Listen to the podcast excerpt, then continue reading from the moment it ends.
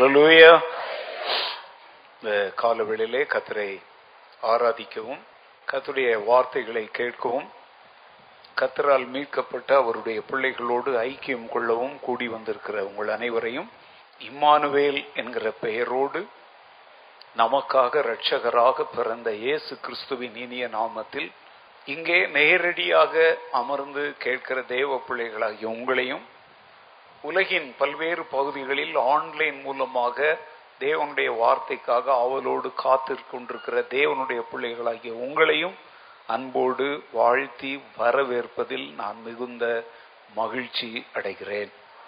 அல்லேலூயா கடந்த வாரத்தில் கிறிஸ்துமஸின் மைய பொருளான செய்தி எது என்பதை வலியுறுத்தி இம்மானுவேல் தேவன் நம்மோடு இருக்கிறார் அல்லது நம்மோடு இருக்கிற தேவன் என்கிற தலைப்பிலே மூன்று காரியங்களை உங்களோடு பகிர்ந்து கொண்டேன்.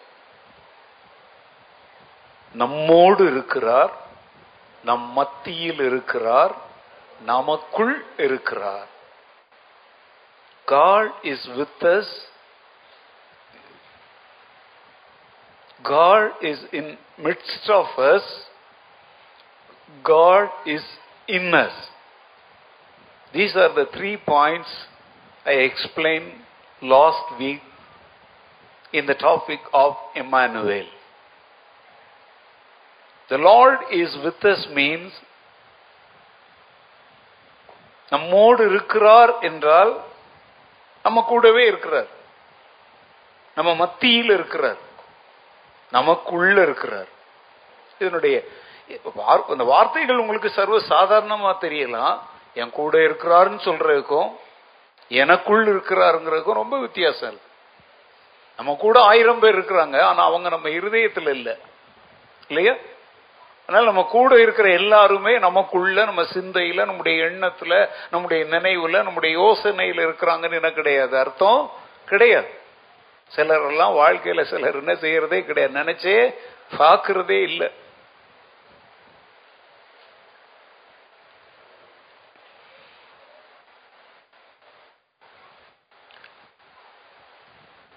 எனக்கு வந்து ஒருத்தர் வந்திருக்கிறாங்க. அவங்க வந்து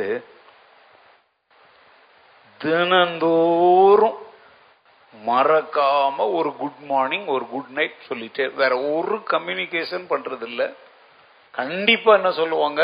குட் மார்னிங் சொல்லுவாங்க குட் நைட் சொல்லுவாங்க. சில சமயம் நான் சொல்ல மாட்டேன். ஏன்னா நான் பாக்குறதே நடுராத்திரிக்கு மேல குட் மார்னிங் பிறந்ததுக்கு அப்புறம் தான் நான் குட் நைட்டையே பார்ப்பேன். உங்களுக்கெல்லாம் குட் நைட் வந்து பத்து மணி ஒன்பது மணிக்கெல்லாம் குட் நைட் எனக்கு வந்து ராத்திரி ரெண்டு மணிக்கு பார்ப்பேன். அது வந்து குட் மார்னிங் எப்படி குட் நைட் சொல்ல முடியும்? ஸோ நேற்றா முந்தா நாளும் அவங்கள நான் கேட்டேன். ரொம்ப நன்றி. அட்லீஸ்ட் ஒரு நாளைக்கு ரெண்டு தடவை என்ன நினைக்கிறீங்களோ? அதுக்காக உங்களுக்கு ரொம்ப நன்றின்னு சொன்ன அவங்க சொன்னாங்க. இல்லப்பா சார் ஒரு நாளைக்கு ரெண்டு தடவை இல்லை. பகல்ல கூட நினைக்கிறேன். நீங்க சொல்ற பிரசங்கங்கள் எல்லாம் பகலெல்லாம் நான் உட்காந்து கேட்கிறேன் நல்லா புரியுதா உங்களுக்கு? அதாவது அக்கேஷனல் ரிமம்பரன்ஸ் கிடையாது. Some people are having us in their hearts in their minds in their remembrance அதனால ஆண்டவர் காட் இஸ் வித் அஸ் அப்படின்னு சொல்லிட்டா இது பொத்தாம் பொதுவா சொல்றது.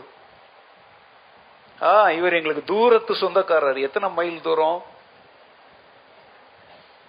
நான் என்ன சொன்னேனே கவனிக்கல போல இருக்கு. சிலர் பார்த்து சொல்றேன் இவர் எங்களுக்கு தூரத்து சொந்தக்காரன்னு யாராவது சொன்னா நான் கேட்பேன் எவ்வளவு மைல் தூரம்? அப்படின்னு கேட்பேன். ஏங்க நான் எப்பவுமே இப்படி நகைச்சுவையா பேசுவேன். உங்க முகங்களை பார்த்தா தான் நகைச்சுவையே போயிடுது. சும்மா ஒரே வார்த்தையிலே அப்படியே கேட்டுருவேன். பேபான்னு மொழிப்பாங்க. இல்ல இல்ல அது வந்து இல்ல இல்ல சொல்லுங்க இப்ப. மைல் தூரம் இல்லைன்னா எவ்வளவு கிலோமீட்டர் தூரம் சொல்லுங்க இன்னைக்கு ஆண்டவரை நம்ம வந்து பல மைல் தூரம் பல கிலோமீட்டர் தூரத்துல வச்சுக்கிட்டு அப்படிதான் இன்னைக்கு அப்படிப்பட்ட ஒரு உறவுல தான் நம்ம உட்கார்ந்துருக்கோம். அதனால தான் அந்த வார்த்தைகளை நான் மாற்றி சொல்லும் பொழுது அது கவனிக்கணும். இந்த மிட்ஸ் ஆஃப் அப்படிங்கும் போது அதனுடைய பொருளே மாறிடுது. அவர் தான் எங்களுக்கு நடுநாயகம். அவரை சுற்றி தான் எங்க வாழ்க்கையே இயங்குதுன்னு அர்த்தம். என் கூட இருக்கிறார் அப்படின்னு சொல்லிட்டா மாத்திரம் அர்த்தம் பத்தாது. எல்லாமே அவரை சுற்றி தான் இருக்குதா? அவரை மையமா வச்சு தான் வாழ்றீங்களா? அவர் தான் உங்க வாழ்க்கை நடுநாயகமா இருக்கிறாரா? அப்படிங்கறதுனால தான் அந்த ரெண்டாவது வார்த்தையை சொல்றேன். He is in the midst of நம் மத்தியில் இருக்கிறார். எங்களோடு இருக்கிறார் எங்கள் மத்தியில் இருக்கிறார் கூட ஒரு பொதுவான வார்த்தை தான் எனக்குள் பர்சனல் இப்ப எங்கள்ங்கிறது மாதிரி என்னவா மாறுது? என் என் எனக்குள் இருக்கிறாருங்கிறது ரொம்ப பர்சனலைஸ்ட் அல்ல இப்பெல்லாம் வந்து இந்த பர்சனலைஸ்டுங்கிற வேர்டெல்லாம் அந்த காலத்துல இங்கிலீஷ்ல தெரியும். ஆனா அதனுடைய மீனிங்லாம் இப்பதான் புரிய ஆரம்பிக்குதுங்க. இந்த கம்ப்யூட்டர் நெட்டு அது இதெல்லாம் வந்ததுக்கு அப்புறம் இப்ப நிறைய விஷயங்கள் வந்து பர்சனலைஸ் அப்படின்னு ஒண்ணு வந்தாச்சு. இப்போ நீங்க ஒரு கம்ப்யூட்டர் வாங்குறீங்க ஒரு ஐபேட் வாங்குறீங்க போன் வாங்குறீங்க அது வந்து ஃபேக்டரி செட்டிங் அப்படின்னு ஒண்ணுல வரும். இல்லையா? அவனே ஒரு செட்டிங் பண்ணி கொடுப்பான். ஆனா அது அப்படியே நம்ம யூஸ் பண்றது நீங்க அங்க செட்டிங்ஸ் அப்படின்னு போனீங்கன்னா அதுல பர்சனலைஸ் அப்படின்னு ஒண்ணு போட்டிருக்கும். அதுல போயிட்டு அந்த ஸ்கிரீன் என்ன கலர்ல இருக்கணும்? இல்ல அதுல பிக்சர் என்ன இருக்கணும்? இல்லையா? அந்த பிக்சரே ரேண்டமா எத்தனை நிமிஷத்துக்கு ஒரு முறை வந்து போகணும்? இல்ல நீங்களே அதுல ஒரு எழுத்து ஏதாவது போடுறீங்களா?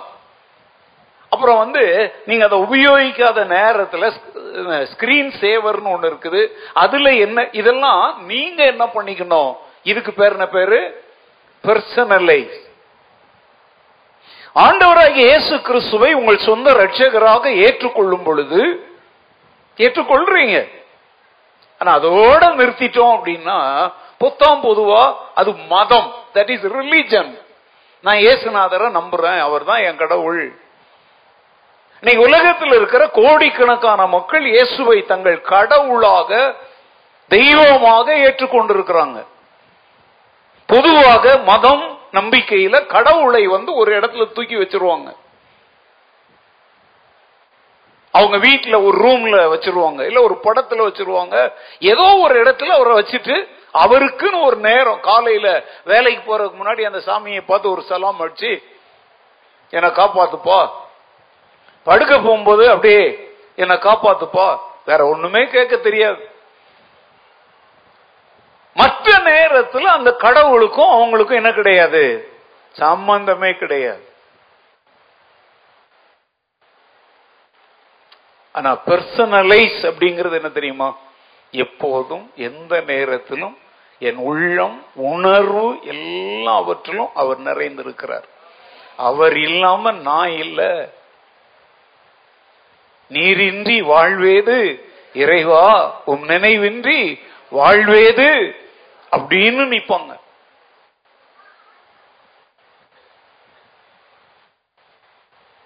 சோ அதனாலதான் அந்த வார்த்தைகளை நாங்கள் சொல்லும் பொழுது பிரசங்கங்களை கவனிக்கும் பொழுது சில வார்த்தைகள் ஒன்று போலவே தெரியும். ஆனா அதனுடைய ஆழமான பொருளை நீங்கள் என்ன செய்ய வேண்டும்? புரிந்து கொள்ள வேண்டும். சரி. இன்றைக்கும் மூன்று காரியங்களை உங்களுக்கு முன்பாக நான் வைக்க விரும்புகிறேன். அதே வசனங்கள். ஏசாயா ஏழு பதினாலு மத்திய ஒன்று இருபத்தி மூன்று ஆகிய வசனங்களிலிருந்து அதை மையமாக கொண்டு இம்மானுவேல் என்கிற தலைப்பில் இன்னும் மூன்று காரியங்களை உங்களுக்கு முன்பாக நான் வைக்க விரும்புகிறேன். இம்மானுவேல்னா அர்த்தம் என்ன? இன்னும் நான் ஒண்ணுமே சொல்லலையே எழுதுறதுக்கு. அதுக்குள்ள நோட்டு பேப்பரை தூக்கிட்டீங்க. என்ன பாருங்க. இம்மானுவேல்னா அர்த்தம் என்ன? நம்மோடுன்னு என்னெல்லாம் இழுக்காதீங்க. என் கூட எப்பவுமே இருக்கிற உங்க கதையை பாருங்க. தேவன் என்னோடு இருக்கிறார். சரி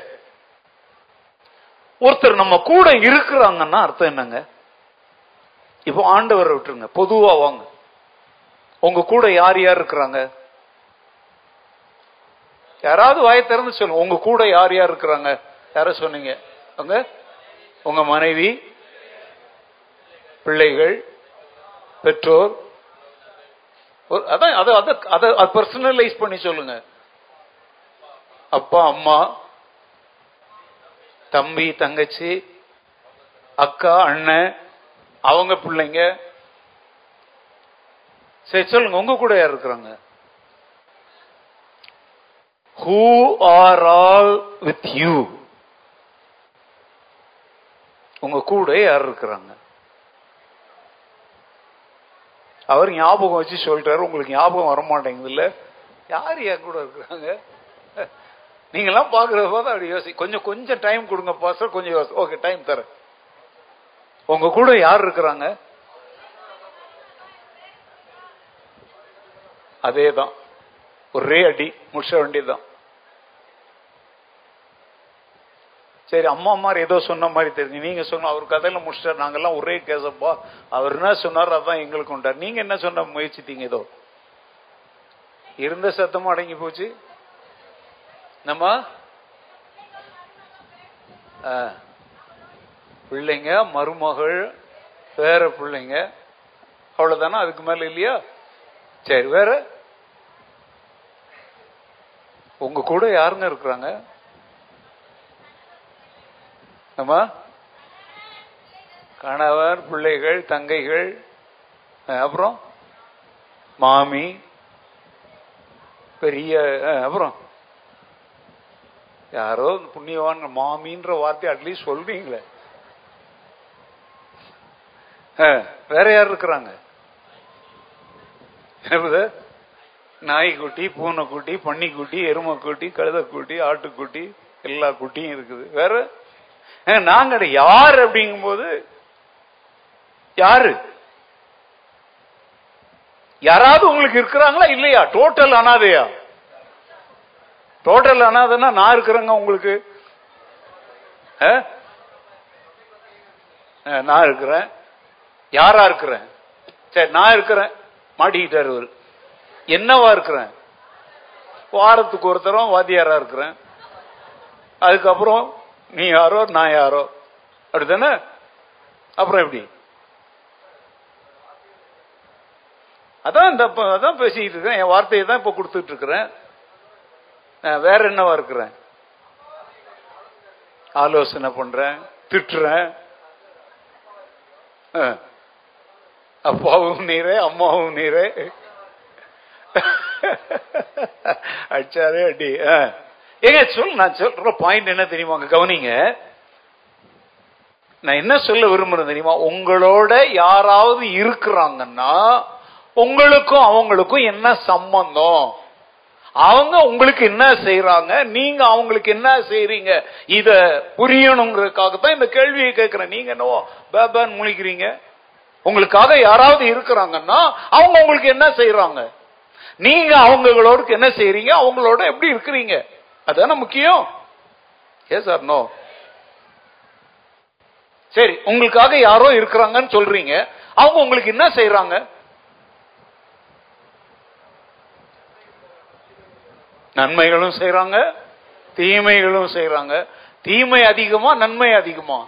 தீமை தான் அதிகம். வெரி குட் சொல்லுங்க இப்போ வாயத்தன்னு சொல்லுங்க. என்ன செய்யறாங்க அவங்க? ஆ? எதுவுமே செய்யறதில்ல. சுபா சோறு போடுறது இல்லையா? சுபா சர்ச்சுக்கு வந்திருக்கியாமா பாரு ஒண்ணுமே செய்யறது இல்லையா? வீட்டுல போய் விழாச்சி தள்ளிடு. சோறு பையன் போடுறாருல? துணி துவைச்சு தர்றாருல? நீ தான் துவைச்சுக்கிறியா? பொதுவா சொல்றியா? மன்னிச்சிருமா அவன் பொதுவா சொன்னானா? சரி. ஏன்னா சுபான்னு சொன்னோடனே பாயிண்டான் அதனால. சரி என்ன செய்யறாங்க நீங்க என்ன செய்றீங்க? அவங்களுக்கு ஒண்ணுமே செய்யறது இல்லையா? சரி இப்ப நீங்க சொன்னீங்க மனைவி அம்மா எல்லாம் உங்களுக்கு ஒண்ணும் செய்யறது இல்லையா? நீங்க கொடுக்குறீங்களா? அவங்க உங்களுக்கு என்ன தர்றாங்க? அன்பு பாசம் சோறுலாம் தர்றது இல்லையா? சாப்பாடு. சாப்பாடு சாப்பாடு. வேற என்ன தர்றாங்க? அதான் என்ன தேவை? அதாவது என்ன சொல்றேன்னா அவங்களுக்கு என்ன தேவை இருக்கோ அதை நாங்க கொடுக்குறோம். எங்க தேவையோ அவங்க தர்றாங்க அப்படின்னு. வேற இன்னும் கொஞ்சம் அதை இப்போ சொல்றேன் அதை புரியும்படி சொல்லுங்க. எங்க தேவை உங்க தேவைன்னா என்னன்னு தெரியும். என்ன செய்யறாங்க உங்களுக்கு?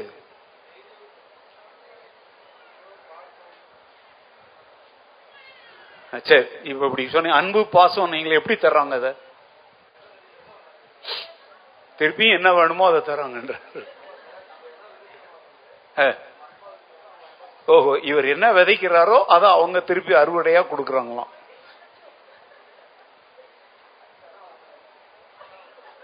அட்லீஸ்ட் பேசுறாரு. நீங்க அது என்ன சிரிக்கிறீங்க? அட்லீஸ்ட் அவரோ ஒரு வாய் திறந்து பேசுறாரு. அதுக்கே சந்தோஷப்படுறேன். சரி ஏய் பசங்க அவங்க எல்லாம் பெரியவங்களுக்கு எல்லாம் வயசாகி போச்சு. பேசுற சக்தி இல்ல. நீங்க பேசுங்க. உங்க வீட்டுல அம்மா அப்பா உங்களுக்கு யார் இருக்கிறாங்க? சித்தப்பாவா சரி வேற வேற மம்மி டேடி ஆ. அவங்க உனக்கு என்னடா தராங்க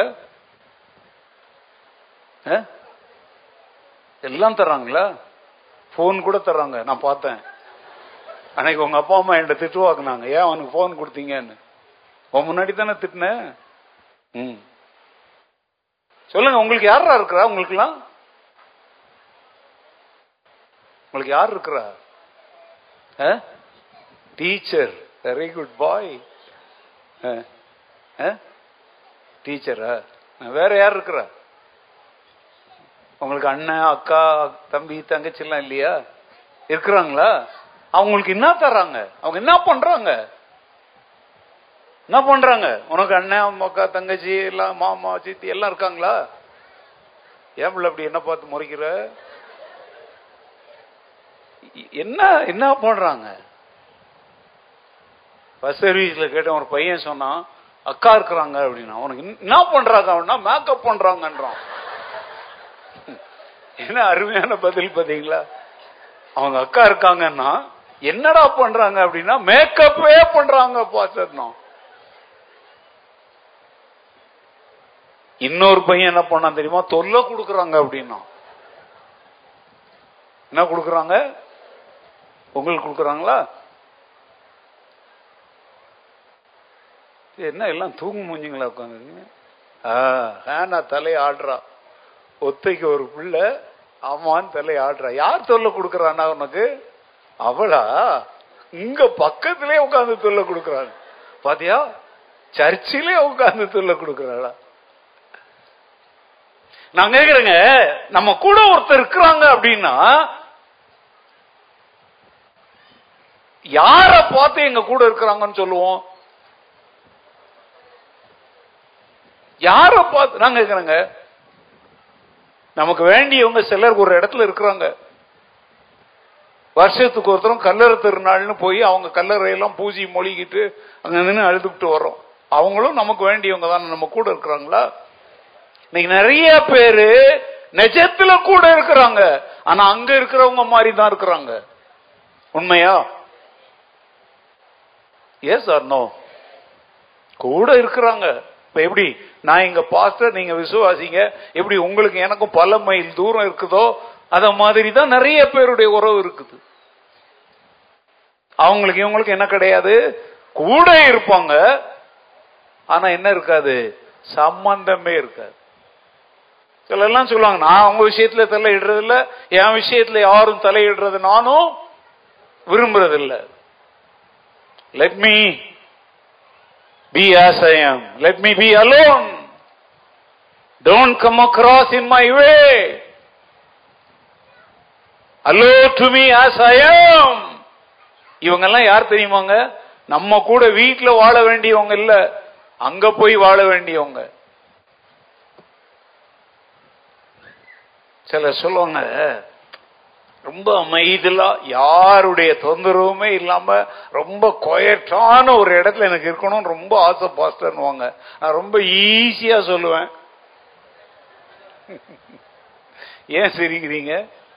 உங்களுக்கே தெரியுது இல்ல யார் தொந்தரவும் இல்லாம அமைதலா கொயட்டா பீஸ்ஃபுல்லா இருக்கணும்னா எங்க போனோம்? கல்லறைக்கு போகணும். கல்லறைக்கு போகணும்னா சாவணும். நான் சொல்றேன் நல்ல மனித வாழ்க்கை அப்படிலாம் நீங்க வாழ முடியாதுங்க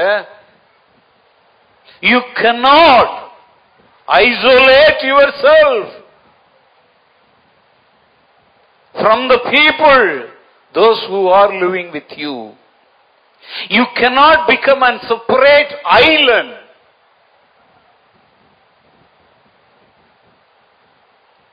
தனி தீவாக வாழலாம் முடியாது வாழ்க்கையில மேடுகள் பள்ளங்கள் இன்பங்கள் துன்பங்கள் கசப்பு இனிப்பு எல்லாம் இருக்கும். எல்லாவற்றின் மத்தியிலும் தான் மற்றவர்களோடு நாம் வாழ வேண்டும். இப்ப நம்ம சொல்றோம் தேவன் என்னோடு இருக்கிறார் அப்படின்னு சொல்றீங்களே அவர் உங்களுக்கு என்ன செய்யறார் நீங்க அவருக்கு என்ன செய்யறீங்க இதுக்காகத்தான் இவ்வளவு கேள்வி கேட்டேன்.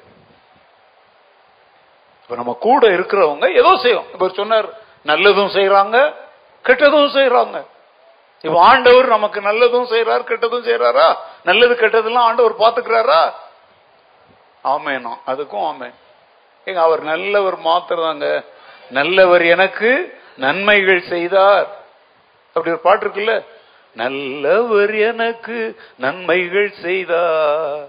நாளெல்லாம் நன்றி நான் பாடுவேன். பாட்டு கூட தெரியாதா? இதே டப்பாங்குத்து டப்பு டப்புக்குன்னா பாடுவீங்க. நல்லவர். அவர் நன்மை மாத்திரம்தான் செய்வார். நல்லது கெட்டதெல்லாம் செய்ய மாட்டார். ஆனா நல்லது கெட்டது செய்யறவங்க தான் நம்ம பக்கத்துல உட்கார்ந்து இருக்கிறாங்க ஒருவர் நம்மோடு இருக்கிறார் என்றால் அவர் நமக்காக ஏதோ செய்யறவரை தான் நம்ம கூட இருக்கிறவர்னு சொல்லுவோம். இல்லைன்னா இருக்கிறாங்க பெயருக்கு தண்டத்துக்கு இருக்கிறாங்கன்னு சொல்லுவோம். இல்லையா? ஆண்டவர் இம்மானுவேலாக என்னோடு எனக்குள் என் மத்தியில் இருக்கிறார் அப்படின்னு நீங்க சொல்றீங்கன்னா அப்போ அவர் நமக்கு என்ன செய்யறாருங்கிற ஒரு கேள்வி எழும்பணும் இல்லையா? ஆண்டவர் உங்களுக்கு என்ன செய்தார்? இப்போ புத்தாண்டு வரும்போது ரொம்ப பக்தியில் இறங்கிடுவாங்க. பாஸ்டிங்லாம் இருப்பாங்க. இந்த வருஷமெல்லாம் ஆண்டவர் செஞ்ச நன்மையை நினைச்சு நான் ஆண்டவருக்கு நன்றி சொல்றேன் ஸ்தோத்திரம் சொல்றேன் சொல்லுங்க. அத வருஷம் முழுசுக்கும் கணக்கு வச்சு வருஷத்துக்கு ஒரு முறை இன்கம் டேக்ஸ் ஆடிட் பண்ற மாதிரி செய்யாதீங்க. அன்னன்னைக்கு செய்யுங்க. சங்கீதக்காரன் முப்பத்தி நாலு ஒண்ணுல சொல்றார் கத்தரை நான் எக்காலத்திலும் சோத்தரிப்பேன் அவர் துதி. எப்போதும்னா டிசம்பர் முப்பத்தி ஒன்னாம் தேதி பதினொன்னே முக்கால்ல இருந்து பன்னெண்டு மணிக்குள்ள சொல்லுவேன்னா நீ வியாபாரி. நீ விசுவாசி இல்லை. இதெல்லாம் நிறைய பேர் ஆண்டவருக்கு நண்ட அந்த புத்தாண்டு வரும்போது மாத்திரம் அப்படி கண்ணீர் அப்படி விட்டுக்குவாங்க.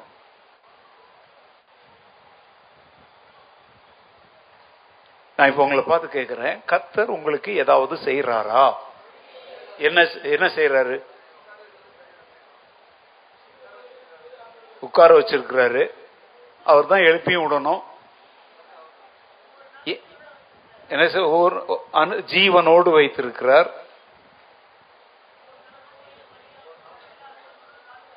ஓகே பாதுகாக்கிறார். தேவைகளை சந்திக்க ஏன் குடும்பத்தின் தேவைன்னு எல்லாம் உங்க தேவையை கூட தான் சந்திக்கிறார். வேற என்னங்க செய்யறாரு ஆண்டு உங்களுக்கு? நம்ம சுகம் தருகிறார்.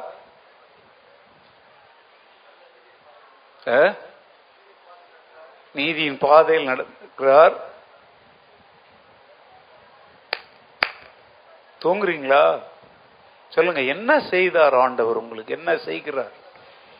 பலன் தருகிறார் ஞானம் தருகிறார் சமாதானம் தருகிறார். என்னது? சந்தோஷம் தருகிறார். நம்ம மனமகிழ்ச்சி தருகிறார். வேற ஒண்ணுமே தர மாட்டாரா உங்களுக்கு? இவ்வளவுதான் தருவாரா? ஆபத்திலிருந்து விடுவிக்கிறார். வெரி குட் சரி உங்ககிட்ட பேசுறது வந்து கல்லுல நார் உரிக்கிற மாதிரி. கல்லுல கூட நார் உரிச்சிடலாம் ஆனா உங்க வாயில இருந்தெல்லாம் வார்த்தைய சத்தியத்தை எல்லாம் வர வைக்க முடியாது. நல்லா கவனிங்க இந்த கால வேளையில நான் சொல்ல போகிற மூன்று எளிமையான காரியங்களை நன்றாக கவனித்து இதுவரைக்கும் உணர்வற்றவர்களாய் இருந்திருப்பீர்களானால் உணர்வடைய உங்களை நான் அழைக்கிறேன் come into a realization that how, who God is to you and what He is doing in your life. You should come to an realization today. இதை நீ இன்னைக்கு உணரணும்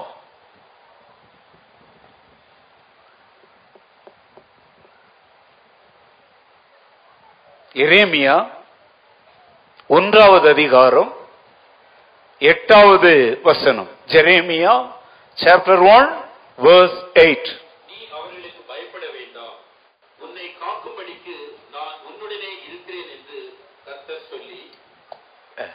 நீ அவர்களுக்கு பயப்பட வேண்டாம். உன்னை காக்கும்படி நான் உன்னுடனே இருக்கிறேன். இப்ப இந்த வசனத்துல இருந்து நீங்களே சொல்லுங்க. தேவன் நம்ம கூட இருக்கிறார். எதுக்கு இருக்கிறாரு? நம்மை எப்ப காப்பாரு? யாரோ நம்மை பயமுறுத்துகிற நேரங்கள். யாரோ நமக்கு எதிராக எழும்பி நாம் பயந்து கலங்குகிற நேரங்களில் நம்மை காக்கும்படி. To protect God Emmanuel is with us. Hallelujah. எதற்கு நம்மோடு இருக்கிறார்? என்னை? Protection.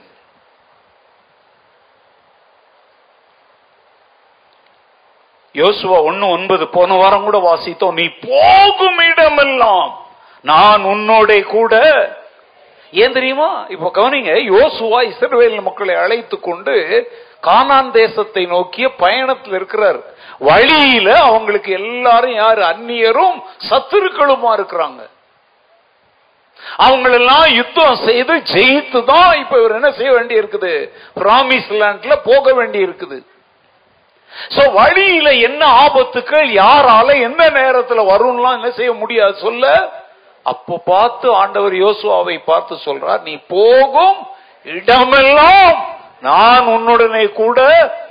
அப்படின்னு அர்த்தம் என்ன? நீ உன் வாழ்க்கையின் வழிகளில் சந்திக்கிற எல்லா சவால்களிலும் அதை சந்திப்பதற்கு உன்னை பலப்படுத்த நான் உன்னோடு கூட இருக்கிறேன் ஆண்டவர் சொல்றார். லேலுயா புத்தாண்டு வருதா? எப்போ வருது? ஒன்றாம் தேதி. புத்தாண்டுனா என்னங்க? What do you mean by new year பழைய வருத்த கழித்து புதிய வருத்த கூட்டுறதா? What do you mean by new year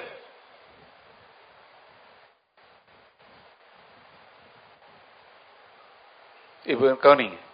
இது ஒரு வாழ்க்கை என்பது ஒரு பயணம். இப்ப இங்க இருந்து நீங்க வந்து தும் பாம்பே போறீங்க. பாம்பே நோய் உங்க ரீச்சிங் பாயிண்ட் என்னது? ஓகே பெங்களூர்ல இருந்து போறீங்க. பெங்களூர் விட்டு உடனே எங்க போவீங்க? பெங்களூர் விட்டு உடனே ஹைதராபாத் போவாரோம் எம்மாடியோ. தும்கூர். தும்கூர் விட்டு உடனே எங்க போவீங்க? சீரா. சீரா விட்டு உடனே எங்க போவீங்க? சித்திரதுர்கா. சித்திரதுர்கா விட்டு உடனே எங்க போவீங்க? அவ்வளவுதானா. அதுக்குள்ள பூனை போயிடுவீங்களா? தாவண்கரே. அதுக்கப்புறம் அப்படியே போயிட்டே இருக்குது இல்லையா? சரி இங்க கவனிங்க. நெல்லமங்கலா. நெல்லமங்கலா வந்து பெங்களூர் முடிகிற இடம். நெல்லமங்கலா விட்டுட்டு அடுத்தால எங்க போய் சேருவீங்க? தும்கூர் போவீங்க. இந்த புத்தாண்டுங்கிறது வேற ஒண்ணும் இல்லைங்க. வாழ்க்கை பயணத்துல ரெண்டாயிரத்தி பத்தொன்பதுங்கிற ஊரை விட்டுட்டு ரெண்டாயிரத்தி இருபதுங்கிற ஒரு ஊருக்குள்ள போறோம். அவ்வளவுதான். We are still on the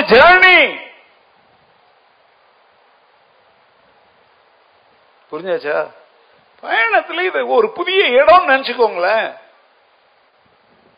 பயணம் முடிஞ்சிருச்சா? இல்லை. வாழ்க்கையில கூட யோசுவாய் பார்த்து சொல்றாரு நீ ஒரு வெற்றி எடுத்திருக்கிற இன்னும் நீ போகணும். இன்னும் நீ போகணும். போற வழியில எல்லாம் யார் இருப்பாங்க? என்ன இருக்கணும் உனக்கு தெரியாது. ஆனா எனக்கு தெரியும். என்ன பிரச்சனைகள் யாரால எப்ப வரும்னு சொல்லி எனக்கு தெரியும். நான் சர்வ வல்லமை உள்ள தேவனாகிய கர்த்தர். அதனால இப்பவே நீ பயணத்தை துவக்கும் போதே நான் உனக்கு அஷூர் பண்ணி சொல்றேன். நான் உன் கூட இருப்பேன். அல்லேலூயா இப்ப சொல்லுங்க அந்த டிசம்பர் மாதம் முப்பத்தொன்னாம் தேதி ராத்திரி அந்த பனிரெண்டு மணி அப்படி அந்த பதினொன்னு ஐம்பத்தஞ்சுக்கும் பனிரெண்டு பத்துக்கும் நடுவுல ஒரு பதினஞ்சு நிமிஷம். ஆண்டவர் அதை சொல்றாரு இதை சொல்றாரு உன் கூட இருப்ப உன்னை கை விட மாட்டேன் கண்ணீரை துடைப்பேன் இந்த வருஷம் உனக்கு கல்யாணம் நடக்கும் இந்த வருஷம் நீ கார் வாங்குவ இந்த வருஷம் வீடு கட்டுவ இந்த வருஷம் இப்படியே அவுத்து விடுறாங்களா அப்ப இதெல்லாம் என்னது? இதெல்லாம் என்னது? நீங்களும் அந்த நேரத்துக்காக கர்த்தாவே புதிய வருஷம் பிறக்க போதப்போ எனக்கு நீங்க என்ன சொல்ல போறீங்க ஆண்டவரேன்னா நீங்க பிச்சைக்காரங்க தானே Are you?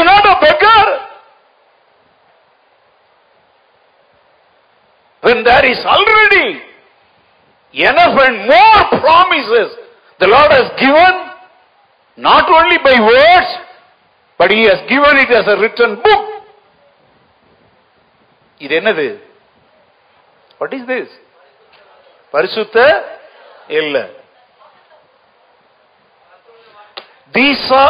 This book is the covenant of God இது தேவனுடைய உடன்படிக்கையின் புத்தகம். நீ இதை செய்தா நான் இதை உனக்கு செய்வேன்னு சொல்லி முழு புத்தகத்திலையும் சொல்லி இருக்கிறாரா பாருங்க காலையில் ஒரு பையன் சொன்னான்னு சொன்னேன் பாத்தீங்களா? எங்க அக்கா எப்ப பார்த்தாலும் என்ன பண்றாங்க? மேக்கப் பண்றாங்க. மேக்கப் பண்றதுக்கு ஒரு மேக்கப் பாக்ஸ் இருக்கு. தெரியுமா உங்களுக்கு? எல்லார் வீட்லயும் வாங்கி வச்சிருக்காங்க. என்ன பாக்ஸ் நீங்களாம் வாங்கி கொடுக்கலையா உங்க வீட்டுல அவங்களே வாங்கிக்கிறாங்களா? மேக்கப் பாக்ஸ் உங்க வீட்டுல இருக்காமா சுத்தி சுத்தி வந்துட்டாரப்பா. ஏங்க உங்க வீட்டுல மேக்கப் பாக்ஸ் இருக்கா இல்லையா? இல்ல. வெரி குட் இருக்கா? வெரி குட் எதுக்கு மேக்கப் பண்றீங்க?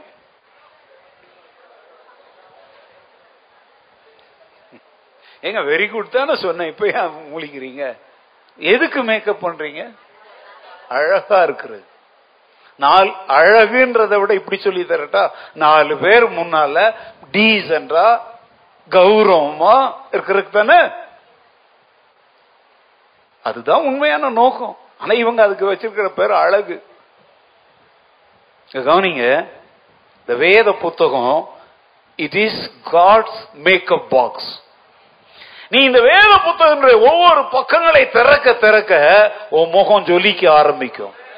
அல்லேலூயா உன்னை அழகுபடுத்திக் கொள்ள உன்னை சுத்தம் பண்ணிக்கொள்ள உன் அழுக்குகளை நீக்க நீ பரிசுத்தவாட்டியாய் பரிசுத்தவானாய் மாற தேவையான அனைத்து அழகு சாதனங்களையும் தேவன் உள்ள வைத்திருக்கிறாரா இல்லையா?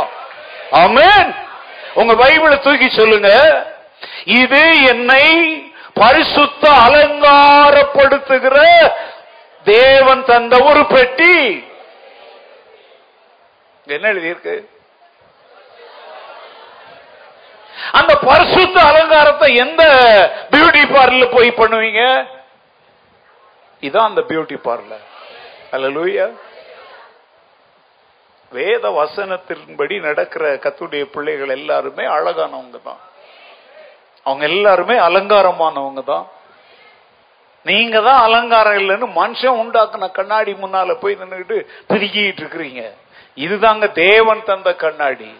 யாக்கோபா தானே சொல்றாரு திருவசனத்தை கேட்கிறவன் தன் சுபாவ முகத்தை கண்ணாடியில் பார்க்கிறவனுக்கு ஒப்பாயிருக்கிறான்.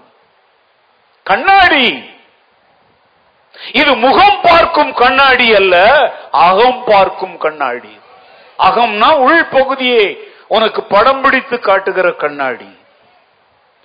உன் உள்ளத்தின் அழுக்குகளை எதெல்லாம் நீ நீக்கிட்டனா நீ பரிசுத்த அலங்கார மனவாட்டியாய் மாறுவாய் என்பதை உனக்கு காண்பிக்கிற அலங்கார பெட்டகம் இது ஹலோ இப்ப வாக்கு திட்டத்துக்காக பரிசுத்த வாழ்வுக்காக எல்லாம் யாருக்கிட்டையும் போய் நம்ம நிக்க முடியாதுங்க. தேவன் அதற்குரிய தன்- காரியங்களை நமக்கு தந்திருக்கிறார். This is God's treasure box ஆண்டவருடைய பொக்கிஷ பெட்டியே இதுதான். உனக்கு என்ன தேவையோ அது எல்லாமே இதுல இருக்குது. ஹலோ நீ சுகமடைவதற்குரிய வழி இதுல சொல்லி இருக்கிறாரா நீ சமாதானமா வாழ்வதற்குரிய வழி எதுல சொல்லி இருக்கிறாரா மன்னிப்பதை பற்றி சொல்லி இருக்கிறாரா என்னத்தை பற்றி அவர் சொல்லல? சொல்லாத ஒன்றுமே இல்லை.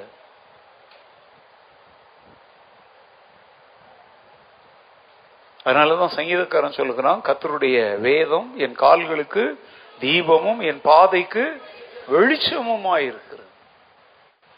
அது கண்களை தெளிவிக்கிறது. ஆத்துமாவை உயிர்ப்பிக்கிறது. என்னை நீதியின் பாதைகளிலே நடத்துகிறது. இப்ப சொல்லுங்க இதுல எல்லாத்தையும் ஆண்டவர் வச்சுட்டாரா?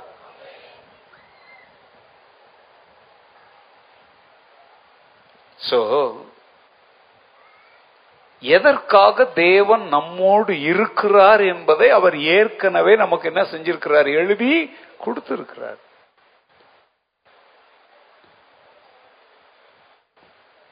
நம்மை காக்கும்படிக்கு நம்மோடு இருக்கிறார். To protect us Emmanuel is with us நீ பாதுகாப்பை பற்றிலாம் கவலைப்படக்கூடாது. பாதுகாப்பை பற்றி பயப்படக்கூடாது. நாலு பேரை ரவுடிய கூட வச்சுக்கிட்டு தான் சிலர் போறாங்க. அரசியல்வாதிகள் கருப்பு பூனை படையோடு போறாங்க. ஏன்னா அவர்களை பாதுகாக்க அவர்களோடு இம்மானுவேல் இல்லை. நமக்கு வந்து எதை பற்றி நம்ம பயப்படுறது இல்ல கலங்குறது இல்ல. ஏன்னா பயப்படாதே கலங்காதே திகையாதே. நான் உன்னோடு இருக்கிறேன் நான் உன்னை காக்கும்படி இருக்கிறேன் என்று சொன்னவர் சொன்னபடி செய்வார்னு நம்ம பாட்டுக்கு வண்டியை ஓட்டிக்கிட்டே இருக்கிறோம். லேலுயா அவர்களை பார்க்கலாம் நாம தாங்க மேன்மையானவர்கள். நான் சொல்றேன் என்னை நானும் பாதுகாத்துக் கொள்ள முடியாது என்னை எவரும் பாதுகாக்க முடியாது. என்னை காக்கும்படி என்னோடு இருக்கிற இம்மானுவேல் ஒருவர் தான் என்னை காப்பார் என்கிற நம்பிக்கை உள்ளவன் தான் விசுவாசி. அல்லலுயா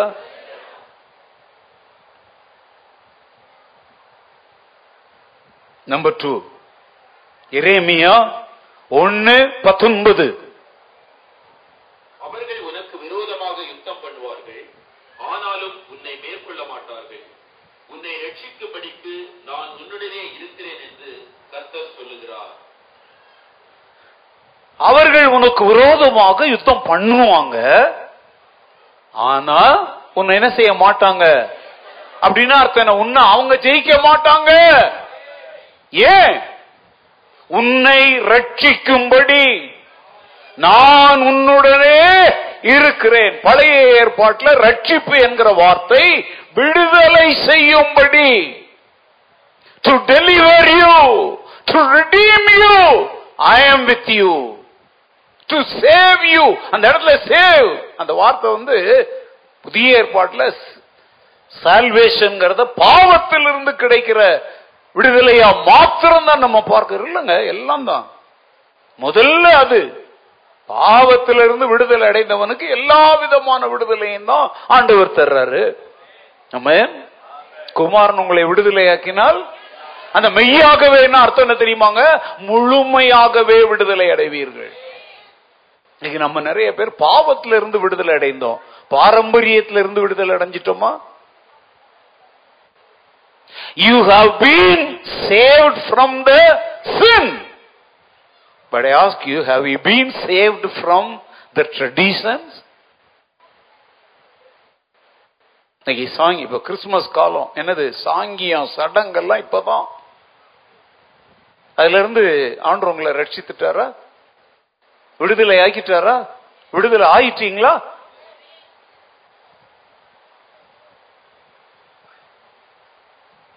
புதிய ஏற்பாட்டில் விடு அந்த ரட்சிப்புங்கிற வார்த்தைக்கு பதினாறு மீனிங் இருக்குது. ரட்சிப்பு நம்ம சொல்ற வார்த்தைக்கு வந்து மூல மொழி வந்து சோ சோ அப்படிங்கிற வார்த்தை. எஸ் ஓ இசட் ஓன்னு என்ன எழுதி வச்சுங்க. So so.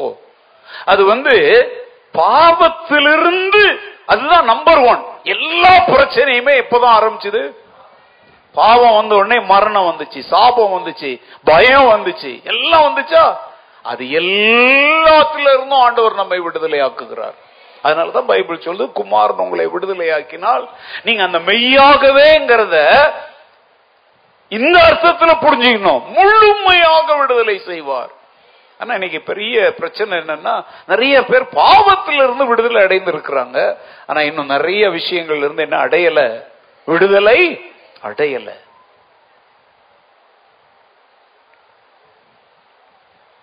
இங்க சொல்றாரு உனக்கு விரோதமா யுத்தம் பண்ணுவாங்க ஆனா அவங்க என்ன செய்ய மாட்டாங்க?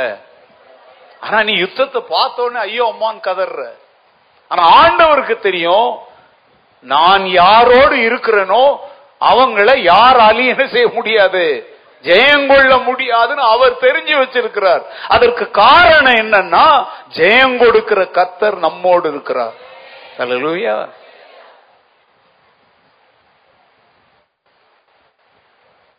அவர் என்ன கொடுக்கிறவர்? வாயை திறந்து சொல்லுங்க. ஜெயம் கொடுக்கும் தேவனுக்கு கோடி கோடி ஸ்தோத்திரம். வாழ்வழிக்கும் இயேசு ராஜாவுக்கு வாழ்நாளெல்லாம் ஸ்தோத்திரம். ஜெயம் கொடுக்கும்.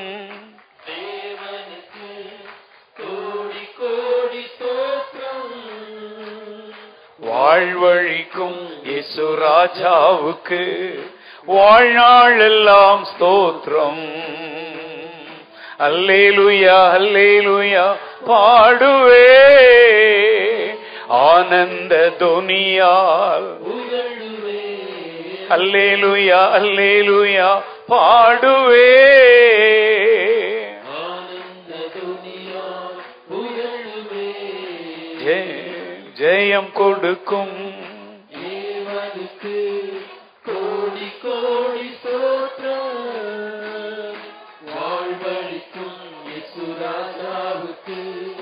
வாழ்நாள் எல்லாம் ஸ்தோத்திரம். என்ன கொடுக்கிறவர்? நீ ஜெயம் அடையலப்பா அவர் கொடுக்கிறார். அவர் கொடுக்கலன்னா நீ ஒரு போதும் ஜெயிக்க போறதில்ல.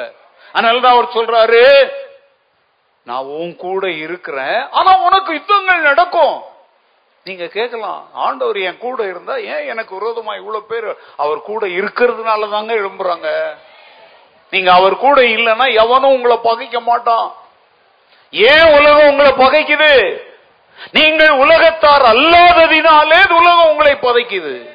ஆனா அவர் சொல்றாரு என்னை நம்பி என் பின்னால வந்துட்டீங்க. உங்களுக்கு விரோதமா எவன் யார் எழும்புனாலும் அவன் உங்களை ஜெயிக்காதபடிக்கு நான் உன் கூட இருக்கிறேன்றாரு. ஏன் கூப்பாடு போடுறீங்க? நிறைய ஊழியக்காரங்க சொல்லி தராங்க ஜெயம் பெறணுமா? கத்தரி அழு! தேவனுடைய பாதத்துல விழுந்து பொருள் அழு மன்றாடு. ஏங்க அதெல்லாம் ஜெபம் பண்ணணும். அதெல்லாம் நான் வேண்டாம்னு சொல்லல. அத நான் நினைக்கிறேன். இவங்க எல்லாம் என்ன சொல்லி கொடுக்கறாங்க தெரியுமா?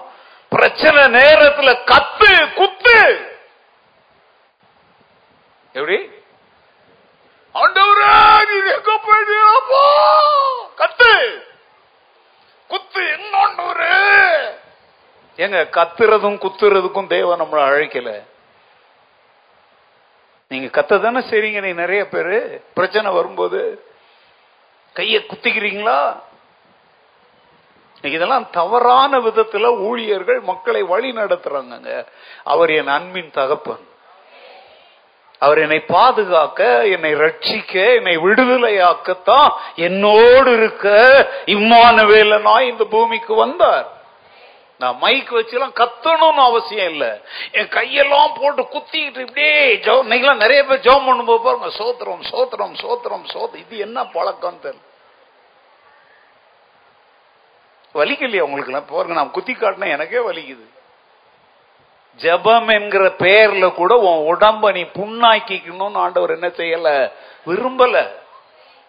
நம்முடைய கிரியைகளாலே கையை குத்துறதும் கத்துறதெல்லாம் கிரியை. விசுவாசத்தினாலதான் நீதிமான் பிழைப்பான். ஹலோ ஒப்பாரிலாம் வைக்காதீங்க. எதிராளிகள் வரும் பொழுது எதிரான சூழ்நிலைகள் வரும் பொழுது என்ன செய்யாதீங்க? ஒப்பாரி வைக்காதீங்க.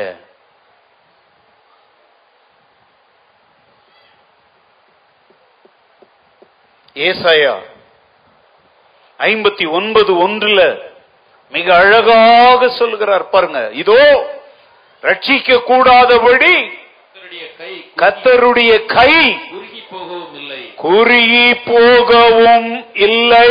கேட்கக்கூடாதபடி கேட்க கூடாதபடிக்கு அவருடைய செவி மந்தமாகவும் இல்லை. அல்லேலூயா அவருடைய கரம் குறுகலையா? அவருடைய செவி நம்மை கரம் பிடித்த அநேகருடைய கரம் குறுகி போயிடும்.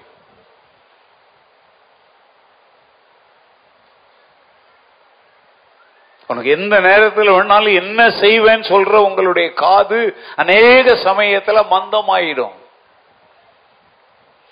எல்லாம் நிறைய பேரை கூப்பிட்டாக்க காது கேட்காத மாதிரி இருப்பாங்க.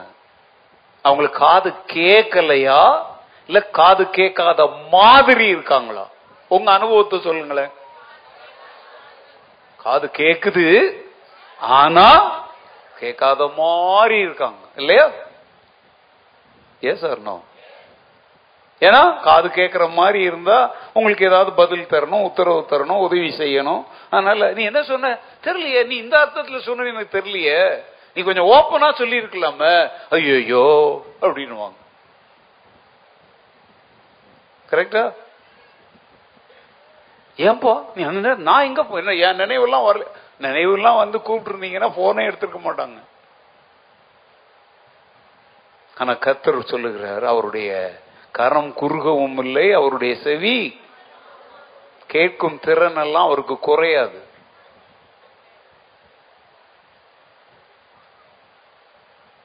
சரி அப்ப ஏன் பதில் வரல? அப்ப ஏன் பிரச்சனையில இருந்து விடுதலை வரல? அவர் செவி மந்தமாகல அப்படின்னா ஏன் அப்போ உங்களுடைய கூக்குரல் உங்களுடைய ஒப்பாரி நீங்க கத்துறது குத்துறதுக்கெல்லாம் ஏன் பதில் வரல தெரியுமா? நீங்க கத்துறீங்க குத்துறீங்க கதறுறீங்க ஒப்பாரி வைக்கிறீங்க. ஆனா அவரை நோக்கி என்ன செய்யறது இல்ல இப்ப தெரிஞ்சுக்கோங்க. கத்துறதும் குத்துறதும் பொருள்றதும் கண்ட கண்ட ஊழியக்காரங்களுக்கு அதெல்லாம் கர்த்தரை நோக்கி கூப்பிடுறது இல்லைங்க அதுக்கு பேர் இல்ல ஜெபம். சங்கீதக்காரன் சொல்லுகிறான் நான் கர்த்தரை நோக்கி கூப்பிட்டேன் அவர் என்னிடமாய் சாய்ந்து என் கூப்பிடுதலை. அலலூயா ஆபத்து காலத்தில் என்னை நோக்கி கூப்பிட்டீங்களா? அழுவீங்க கண்ணை கசங்கிக்கிட்டீங்க கண்டவங்க கிட்ட எல்லாம் போய் உங்க பிரச்சனைய சொன்னீங்க. அது ஜெபம் இல்ல. அது கர்த்தரை நோக்கி கூப்பிடுவது அல்ல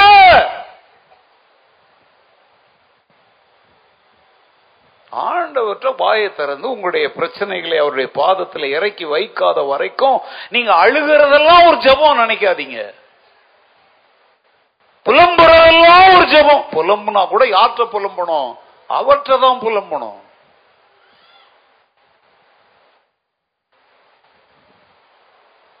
அவருடைய காது நல்லாதாங்க இருக்கு. அவருக்கு ஒன்றும் பிரச்சனை இல்லை. பிரச்சனை நம்ம பக்கத்துல தான். உன் பேட்டரி டெட்டு. டெட்டான போனை வச்சுக்கிட்டு பேசுனாக்க லைவா இருக்கிற போன்ல அது கேட்குமா உன் ஜெப்பா வாழ்க்கை டெட்டு செத்தாச்சு. அதனால சும்மா கிடந்து கத்திட்டு கிடக்குற. ஓச கூட்டத்துல போய் உருள்ற.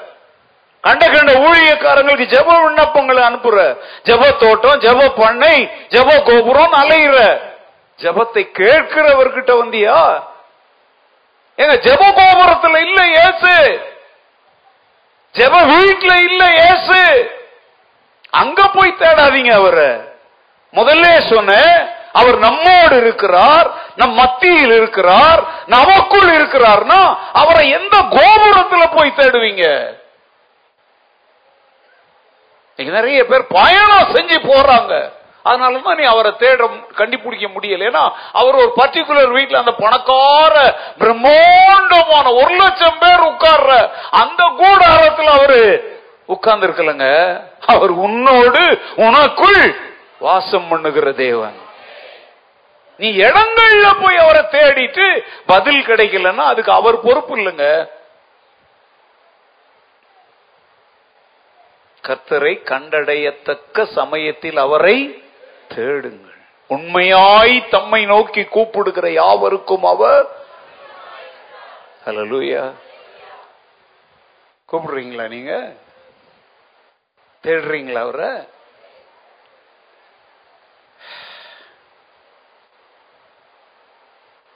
நேற்றைக்கு நான் நம்முடைய குரூப்ல ஒரு ஸ்டோரி போட்டிருந்தேன். எத்தனை பேர் படிச்சீங்க? சும்மா போய் சொன்னீங்கன்னா என்ன ஸ்டோரின்னு கேட்பேன். பை கை தூக்குன கையும் கீழே போயிடுச்சு. ஒரே ஒன்னே நான் தூக்குனாங்க. ஆ இப்போ திரும்ப தூக்கிட்டாங்க. வெரி குட் ஒரு ஸ்டோரி போட்டேன். படிக்கலையா? அதனால என்ன செய்ய போறேன்னா டிசம்பர் முப்பத்தொன்னாம் தேதி அகாப்பே குரூப் வந்து சாவ போகுது. அன்னைக்கு வந்து அதுக்கு மூடு விழா. அதுக்கு அன்னைக்கு வந்து அடக்காராதனை நடத்திட்டு தான் புத்தாண்டுக்கு வர போறேன் நான். ஏன்னா இது யூஸ்லெஸ் வேஸ்ட்டுங்க ஆனா உங்களுக்கு ஒண்ணு தெரியுமா? நான் போட்ட அந்த என்ற ஒரு ப்ராட்காஸ்ட் ஒண்ணு வச்சிருக்கிறேன். அது வந்து உங்களுக்கு இந்திய நாட்டில் இருக்கிறவங்களுக்கு அல்ல வெளிநாடுகள்ல வாழுகிற தமிழ் மக்களுக்காக நான் அதை வச்சிருக்கிறேன். நான் உங்களுக்கும் தான் போடுறேன். நீங்கெல்லாம் பல பல பல கலகலா முறுக்கு அது இதெல்லாம் செய்யற குஷியில அதை பார்க்கல. ஆனா எத்தனை பேர் நேற்று இரவு நான் வீட்டில் போனதுக்கு அப்புறம் பிஸியாக இருந்தேங்க. வரை காலையில இங்கேயே சோர்த்து நிப்பிட்டு இங்கேயே தான் கிடந்தேன். போயிட்டு நான் படிச்ச போய் என் கண்கள்லயே கண்ணீர் வந்துருச்சு. நிறைய பேர் இட்ஸ் வெரி சிம்பிள் ஸ்டோரி ரொம்ப சிம்பிளான ஒரு கதை. நிறைய பேர் எங்களுக்கு வேற எதுவுமே வேண்டாம். எங்களுக்கு கத்தருடைய வேதம் தான் வேணும். இவ்வளவு நாள் நாங்க கத்தருடைய வேதத்தை ரெண்டாவது இடத்துல வச்சிருந்தோம். ரிப்பன்ட் இந்த வருடத்தின் இறுதியில உங்கள் மூலமாக இந்த ஸ்டோரி மூலமாக ஆண்டவர் எங்கள் வாழ்க்கையை மாற்றி இருக்கிறார். எங்கள் குடும்பமாய் இந்த நாள் முதல் கத்துடைய வேதத்திற்கு முதலிடம் கொடுக்க போகிறோம். ஏன்னா கதை தெரியாதுல்ல. அதனால நீங்க முழிக்கிறீங்க. கதை ரொம்ப சிம்பிள்ங்க. ஒரு பெரிய பணக்காரர் தன் வேலை செய்யற எல்லாரையும் கூப்பிட்டார். ஒரு ஒவ்வொருத்தருக்கும் ஒரு பைபிள் பக்கத்துல ஒரு கவர் அதுல பணம் வச்சிருந்தார். எல்லாரையும் பார்த்து சொன்னாரு ஒரு பைபிள் இங்க வச்சிருக்கிறேன் ஒரு கவர்ல என்ன வச்சிருக்கிறேன் பணமும் வச்சிருக்கிறேன் உங்களுக்கு எது வேணுமோ அதை நீங்க என்ன பண்ணிக்கலாம் எடுத்துக்கலாம் அப்படின்னு சொன்னார். இப்ப கதையை நான் சுருக்கமா சொல்றேன் படிக்காதவங்க வீட்டுல போய் படிங்க. உங்களுக்கு படிக்கிறதுக்கெல்லாம் நேரம் இல்லாத அளவுக்கு நீங்க பெரிய விஐபியா இருந்தீங்கன்னா தயவு செய்து இந்த குரூப்பை விட்டு என்ன பண்ணிடுங்க வெளியே போயிடுங்க. உங்களுடைய பக்தி விருத்திக்காகத்தான் நாங்கள் அதை நடத்துகிறோம். எங்களுடைய நேரமெல்லாம் அதற்காக எழுதுகிறோம் உழைக்கிறோம் உலகமெல்லாம் அனுப்பிக்கிட்டே இருக்கிறாங்க.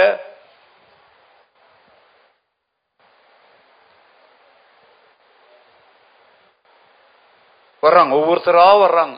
எல்லாரும் சொல்றாங்க ஐயா என்கிட்ட ஏற்கனவே பைபிள் இருக்குது. அதனால எனக்கு இன்னொரு பைபிள தேவை இல்லை அதனால நான் எதை எடுத்துக்கிறேன்? பணத்தை எடுத்துக்கிறேன்னு போயிட்டாங்க. இன்னொருத்தவங்க வந்தாங்க. நான் பைபிள ரொம்ப நேசிக்கிறேன். நான் ஏற்கனவே அதை பல முறை வாசித்துட்டேன். அதனால அது எனக்கு தேவையில்லை. இப்போ இருக்கிற என் சூழ்நிலைக்கு எனக்கு என்னதான் தேவை? அப்படி ஒவ்வொருத்தரா ஒவ்வொருத்தரா ஒவ்வொருத்தரா வந்து ஒன்ல எல்லாருமே நல்ல காரணங்களை தான் சொன்னாங்க. ஆனா எதை எடுக்கல? பைபிள் எடுக்கல. அங்க இருந்த கவரை எடுத்துக்கிட்டு ஒவ்வொருத்தரா போனாங்க. கடைசியா அந்த பணக்காரனுடைய ஆடு மாடுகள் மிருக ஜீவன்களை கவனிக்கிற வேலைக்கார பையன் வர்றான். இந்த முதலாளிக்கு ஆத்திரம். யாருமே பைபிள் எடுக்கலன்றதுனால அவன் வந்து எதை எடுக்க போறான் கூட அவர் பொறுமையா காத்திருக்காம அவரே சொல்லிட்டார். நீ கூட பைபிள் எல்லாம் எடுக்க மாட்டேன் நான் நீ ரொம்ப கஷ்டத்துல இருக்கிற கண்டிப்பா பணத்தை தான் எடுப்ப எடுத்துட்டு போ அப்படின்னாரு. ஆனா அவன் என்ன சொன்னான் தெரியுமா? இல்லையா நான் பணத்தை எடுக்க போறது இல்ல நான் இந்த பைபிள தான் தேட போறேன். ஏன்னா எங்க அம்மா சொல்லி இருக்கிறாங்க இந்த உலகத்தில் உள்ள எல்லா பொன்னை காட்டிலும் கத்தருடைய வேதம் விலையேற பெற்றது எல்லா இனிமையான பொருட்களை பார்க்கலும் இனிமையான தேனை போன்றது கத்தருடைய வேதம். எங்க அம்மா சொல்லி இருக்கிறாங்க அதனால எனக்கு இந்த பணம் வேண்டாம். எனக்கு பணம் தேவைதான். எங்க அம்மா வியாதியா இருக்கிறாங்க. எங்களுக்கு துணிமணி வாங்கணும் உணவு வாங்கணும். இந்த தேவையெல்லாம் இருக்குது. ஆனால் அவைகளை விட இனிமையான இந்த வேதத்தை நான் எடுத்துக்கிறேன்னு சொல்லி அவன் எடுத்துக்கிட்டான். பணத்தை அவன் என்ன செய்யல? எடுக்கல. நீங்க நினைக்கிறீங்க லூசு பய. நம்ம பாஸ்டர் மாதிரி கொஞ்சம் மென்டல் போல அப்படின்னு நீங்க நினைக்கிறீங்க இல்லையா? உண்மைதான். நானா இருந்தா ஐயா நான் பைபிளையும் எடுத்துக்கிறேன் பணத்தையும் எடுத்துக்கிறேன் கில்லாடித்தனம் காட்டியிருப்பேன் அப்படின்னு நினைக்கிறீங்க. அவன் என்ன செய்யல? பணத்தை எடுக்கல. பைபிளை மாத்திரம் எடுத்தான். உடனே இந்த முதலாளிக்கு ரொம்ப ஆச்சரியமாயி போச்சு. அப்ப அவர் சொன்னாரு உன்னை நான் ரொம்ப பாராட்டுறேன். அப்படின்னு சொல்லிட்டு அந்த பைபிளை அவன் திறந்தாங்க. திறந்த போது அங்க ரெண்டு கவர் இருந்துச்சு. என்வெலப் ரெண்டு கவர் இருந்துச்சு. முதல் கவரை அவன் திறந்தா இங்க எல்லாருக்கும் ஒரு கவர் வச்சாரு பாத்தீங்களா? பணம் வச்சிருந்தார் இல்லையா?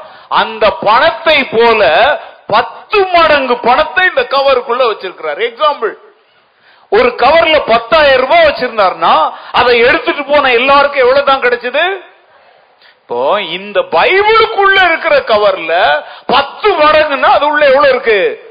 ஒரு லட்சம் ரூபாய் இருக்குது. ஓகே இன்னொரு கவரை திறந்தோம். அந்த கவருக்குள்ள என்ன இருந்துச்சு தெரியுமா? கர்த்தரையும் அவருடைய வேதத்தையும் யார் நாடுகிறார்களோ அவர்களுக்கு என் சொத்துக்கள் அனைத்தையும் உரிமையாக எழுதி கொடுக்கிறேன் சொல்லி ஒரு உயில் எழுதி வச்சிருந்தார். உங்களுக்கு போய் இதை சொன்ன பாருங்க.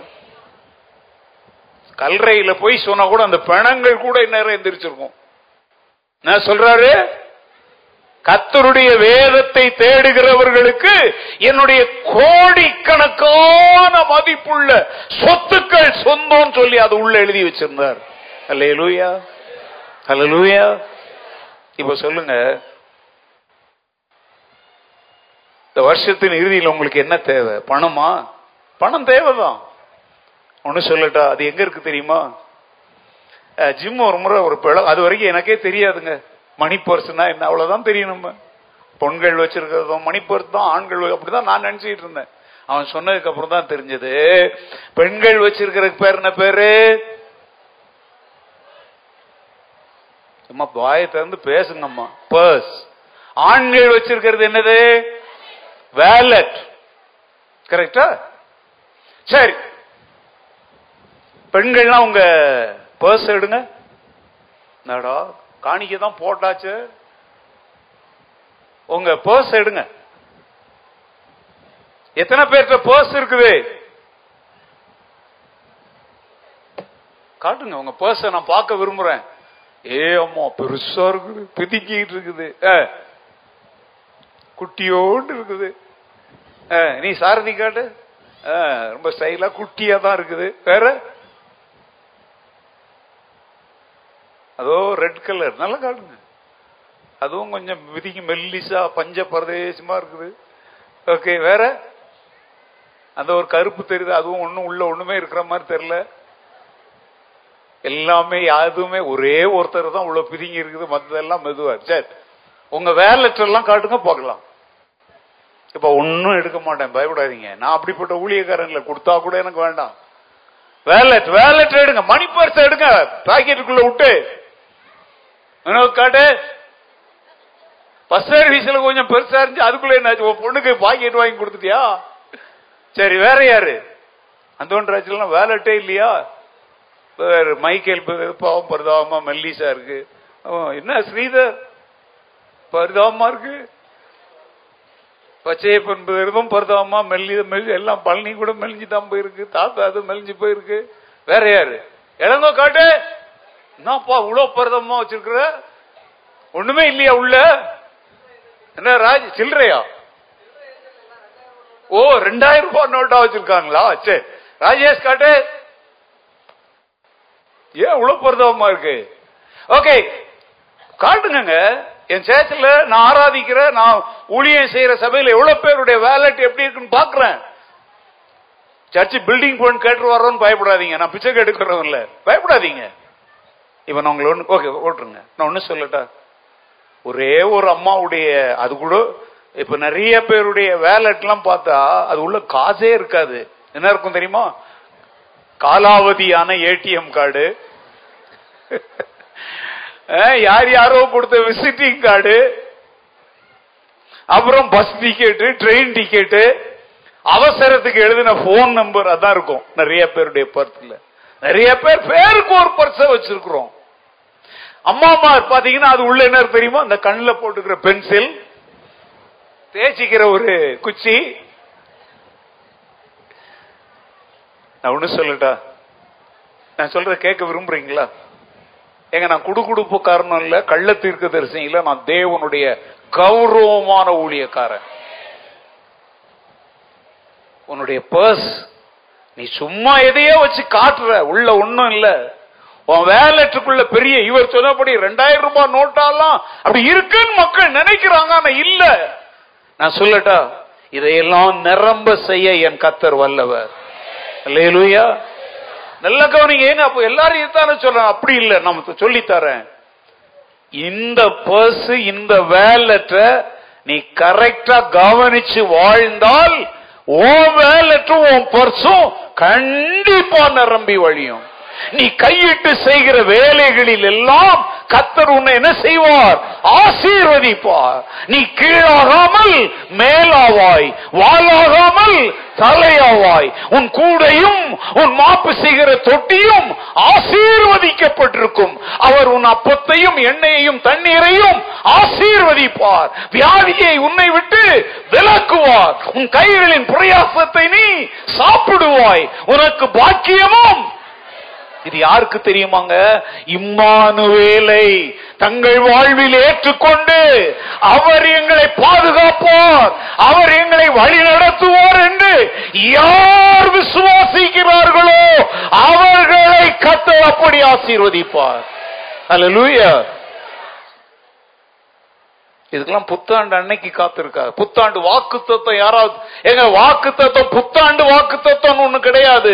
கத்தருடைய வாக்கு தத்துவம் தான் இருக்குது. எவனோ அதை பிரிண்ட் பண்ணி ஸ்டிக்கர் ஆக்கி இதுல இருந்து எடுத்து கொடுக்கிறான். ஆனா முழு வாக்கு தத்துவ புத்தகத்தையுமே தேவன் முன் கையில தந்திருக்கிறார். லேலுயா புத்தாண்டு வாக்கு தத்தங்களை தேடாத ஏன் நம்ம சர்ச்சில் இருந்து கொடுத்த கோல்டன் டெக்ஸ் கேலண்டர் கூட பார்க்காத அதெல்லாம் இதுல இருந்து எடுக்கப்பட்டதுதான். அது ஒரு துளி தண்ணீர் தான் இது கடல். தாகம் தீர அள்ளி அள்ளி குடி. உன் மேல கூட எடுத்து கொட்டிக்கோ அதுலயே புரண்டு எழும்பு. இப்ப சொல்லுங்க நம்ம ஆண்டவர் ஆசீர்வதிக்க வல்லவரா? ஆனா யாரை? கவர இல்ல. எல்லா கவர்களும் உள்ள இருக்கிற கத்துடைய வேதத்தை இந்த வேதத்தை என்ன செய்யணும் தெரியுமா? என்ன செய்யணும்? வாசிக்கணும். இது என்ன செய்யணும்? வாசிக்கிறீங்களா?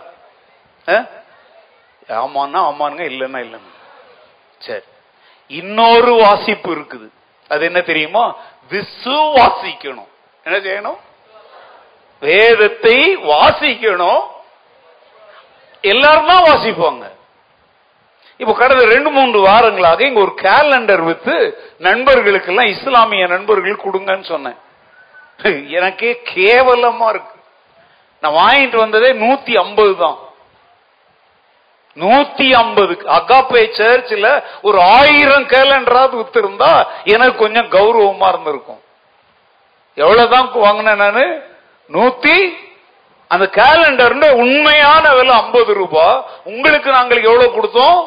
இருபது ரூபாய் கொடுத்து இஸ்லாமியர்களுக்கு கொண்டு போய் சேருங்க அப்படின்னு சொன்னோம்.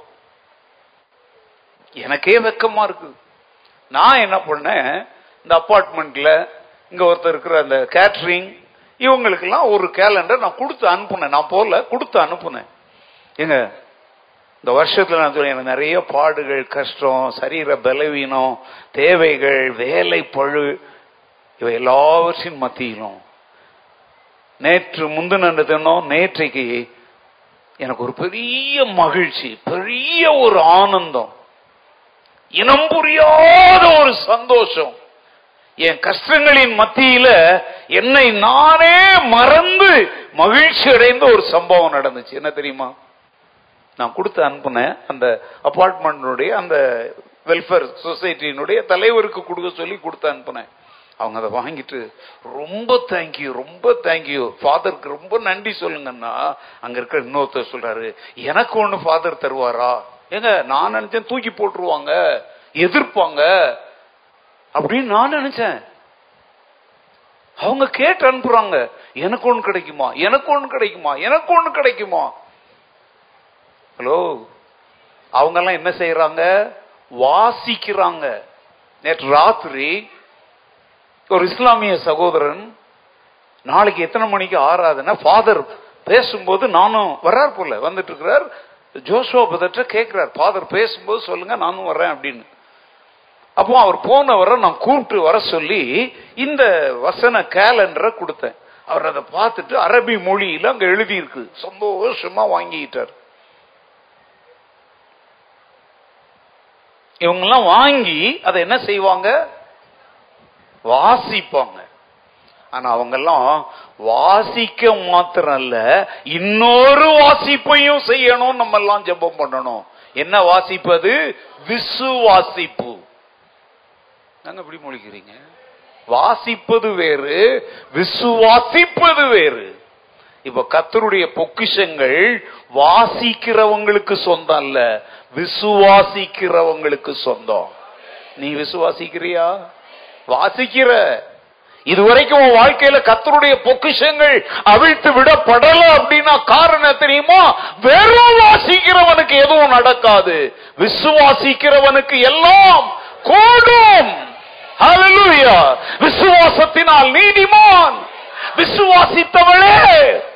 பாக்கியவதி. நீ விசுவாசித்தால் தேவனுடைய மகிமையை காண்பாய். இந்த வருஷ இறுதியில நீ தேவனுடைய மகிமையை காணணும். சும்மா போய் கையேந்திட்டு அம்மா கிட்ட தாத்தா கிட்ட போ அவங்க கிட்ட இவங்க கிட்ட அவங்க என்ன கண்டுக்கல இவங்க என்ன கண்டுக்கல அவங்க எனக்கு உதவி செய்யல இவங்க என் தேவையில்லை என்ன கண்டுக்கல. சாரி சாரி சாரி நான் கூட ஆயிரக்கணக்கான தேவைகள் இருக்கிறேன். யார் என்னை கண்டுக்கலன்னா நான் வந்து கண்ணீர் வடிப்பதில்லை. என்னை அழைத்தவர் உண்மையுள்ளவர் என்று நான் விசுவாசிக்கிறேன். என்னை ஒரு காரியத்தை செய்யும்படி சொன்னவர் அதை செய்து முடிக்க வல்லவர் என்று நான் விசுவாசிக்கிறேன். நான் பிறந்ததுல இருந்து கத்துடைய வேதத்தை வாசிக்கிறேன். ஆனா நான் மறுபடியும் பிறந்ததுல இருந்து தான் கத்தருடைய வேதத்தை வாசிக்கல விசுவாசிக்கிறேன்.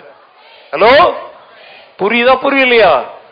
வாசிக்க தெரிந்த நாள் முதல் வேதத்தை வாசித்த ஆனா மறுபடியும் பிறந்த நாள் முதல் வேதத்தை வாசிப்பது மாத்திரமல்ல அதை விசுவாசிக்கவும் கற்றுக்கொண்டதுனாலதான் கடந்த நாற்பத்தி மூன்று வருஷமா இந்த வேதம் எனக்கு சாப்பாடு போடுது என்னை வாழ வைக்குது என் மூலமாய் அநேகரை அது வாழ வைக்குது. நீ வாசிக்கிறவனா விசுவாசிக்கிறவனா? சொல்லுங்க. ஒரு கிராமத்தை சேர்ந்த ஒரு பையனை அவங்க அப்பா பட்டணத்துல காலேஜ்ல படிக்க சேர்த்தார். எக்ஸாம்பிள் ஏதோ கிராமம் அவனை கொண்டா பெங்களூர் மாதிரி பட்டணத்துல காலேஜில் போட்டு ஹாஸ்டல்ல சேர்த்து விட்டுருக்கிறார். அவருக்கு தேவையான எல்லாவற்றையும் கொடுத்து அனுப்பி பைபிள் ஒன்னையும் கொடுத்து மகனே நீ இதை தினந்தோறும் என்ன செய்யணும்? வாசிக்கணும்னு சொல்லி கொடுத்து கொஞ்சம் பணமும் அவன் கையில கொடுத்தார். அவன் வந்தான் பட்டணத்துக்கு வந்தான். கையில கொடுத்த பணத்தை சீக்கிரமே காலி பண்ணிட்டான். உடனே அவங்க அப்பாவுக்கு ஒரு லெட்டர் எழுதுனா அப்பா நீங்க கொடுத்த காசெல்லாம் தீர்ந்து போச்சு. நான் இப்ப ஃபர்ஸ்ட் மந்த் ஹாஸ்டலுக்கு என்ன கட்டணும்? மெஸ்க்கு அதுக்கெல்லாம் சாப்பாட்டுக்கெல்லாம் பணம் கட்டணும். உடனே என்ன அனுப்பி வைங்க? அப்பா ஒரு கடிதம் எழுப்பினாரு மகனே உன் கையில நான் கொடுத்து அனுப்பின வேதத்தை என்ன பண்ணு? என்ன இந்த வைத்தியக்காரன்? பணம் வேணும்னு கேட்டா அந்த ஆள் எதை வாசிக்க சொல்றாரு? உடனே ரொம்ப கோபமா இன்னொரு லெட்டர் எழுதுனா நம்ம புக்கெல்லாம் வாங்கணும் ஃபீஸ் கட்டணும் மெஸ் ஒரு மாசம் கட்டல உடனே பணம் அனுப்பி வைங்க அப்படின்னு ரெண்டாவது லெட்டர் அனுப்பினான். அப்பா எழுதினார் மகனே உன் கையில நான் கொடுத்து அனுப்பின அந்த வேதத்தை என்ன பண்ணு? வாசி அப்படின்னு. இவனுக்கு பயங்கர கோபம் வந்துருச்சு. பெட்டியை தூக்கிட்டு ஊருக்கு வந்து பெட்டியை தூக்கி விசிறி அடிச்சுட்டு உங்களுக்கு எல்லாம் பணம் அனுப்பி என்ன படிக்க வைக்க யோகியது இல்லைன்னா என்னை எது கொண்டு போய் காலேஜில் சேர்த்துனீங்க அப்படின்னு சொல்லி அப்பா கிட்ட கத்துறோம் அப்பா அமை இதெல்லாம் சமாதானமா சாந்தமா உட்கார்ந்துகிட்டு இப்ப எதுக்கு கத்துற அப்படின்னாரு. நான் கத்துறேன். பணம் அனுப்பாம பணம் அனுப்புங்க பணம் அனுப்புங்கன்னா பைபிள படி பைபிள படினா நான் பைபிள் பணம் கொடுக்குமா அப்படின்னு கத்துறோம் அவர் சொல்றாரு கோவப்படாத மகனே நீ பைபிள் வாசித்தியா? அவன் என்னை எரிச்சல் படுத்தாதீங்க ரெண்டு கடிதம் அனுப்பி பணம் அனுப்பாம பைபிள் போச்சா பைபிள் போச்சா கேக்குறீங்க. நாங்க உங்க பைபிள் சொல்லி அந்த பைபிள் அவர்கிட்ட தூக்கி எறிஞ்சோம். அப்ப கூட அவர் கோவப்படல. அவர் சொன்னாருங்க பாரு நீ பணம் கேட்ட நான் பைபிள் படின்னு சொன்னேன். பயங்கர தகராறு. அப்பாவுக்கும் அப்பா அம்மாவுக்கு சாந்தமா பேசுறாரு. அவன் கேட்கிறான் பைபிள் படிச்சா பணம் முளைச்சிட்டு வந்துருமா? நான் பைபிள் என்ன பணம் காய்க்கிற மரமா? பைபிள் படின்னு சொல்றீங்களே. அவர் சொல்றாரு மகனே இப்பவும் சொல்றேன். உனக்கு என்ன வேணும்? இப்ப எதுக்கு இப்படி கத்துற? அப்படின்னாரு. எனக்கு பணம் வேணியா பணம். அவர் சொன்ன பணம் தானே வேணும்? பைபிள் படினார் அவனுக்கு இன்னும் அப்படியே எகிருது அவங்க அம்மா கூப்பிட்டு என்ன அவன் புருஷன் லூசு? அப்படிங்கிறான். உன் அம்மா சொல்றாங்க ஏண்டா கத்துற? இந்த அம்மாமார் ஒழுங்கா வெட்டுவோன்னு துண்டுன்னு பேசவே மாட்டாங்க எப்பவுமே. பிள்ளைங்களுக்கு தான் வால் பிடிப்பாங்க. ஏண்டா சொன்னபடி வாசிருக்க வேண்டியதானாடான்னா நீ என்ன வேற? உன் புருஷன் கூட சேர்ந்துக்கிட்டு என்ன எச்சால் உண்டாக்காதன்றான். அப்பா சொல்றாரு ஏன் இப்படி கத்துற? உனக்கு என்ன தேவை? யோ உனக்கு எத்தனை முறையா சொல்லணும்? செவிடா. எனக்கு என்ன வேணும்? காசு காசு காசு. அவர் சொல்றார் பைபிள் படி.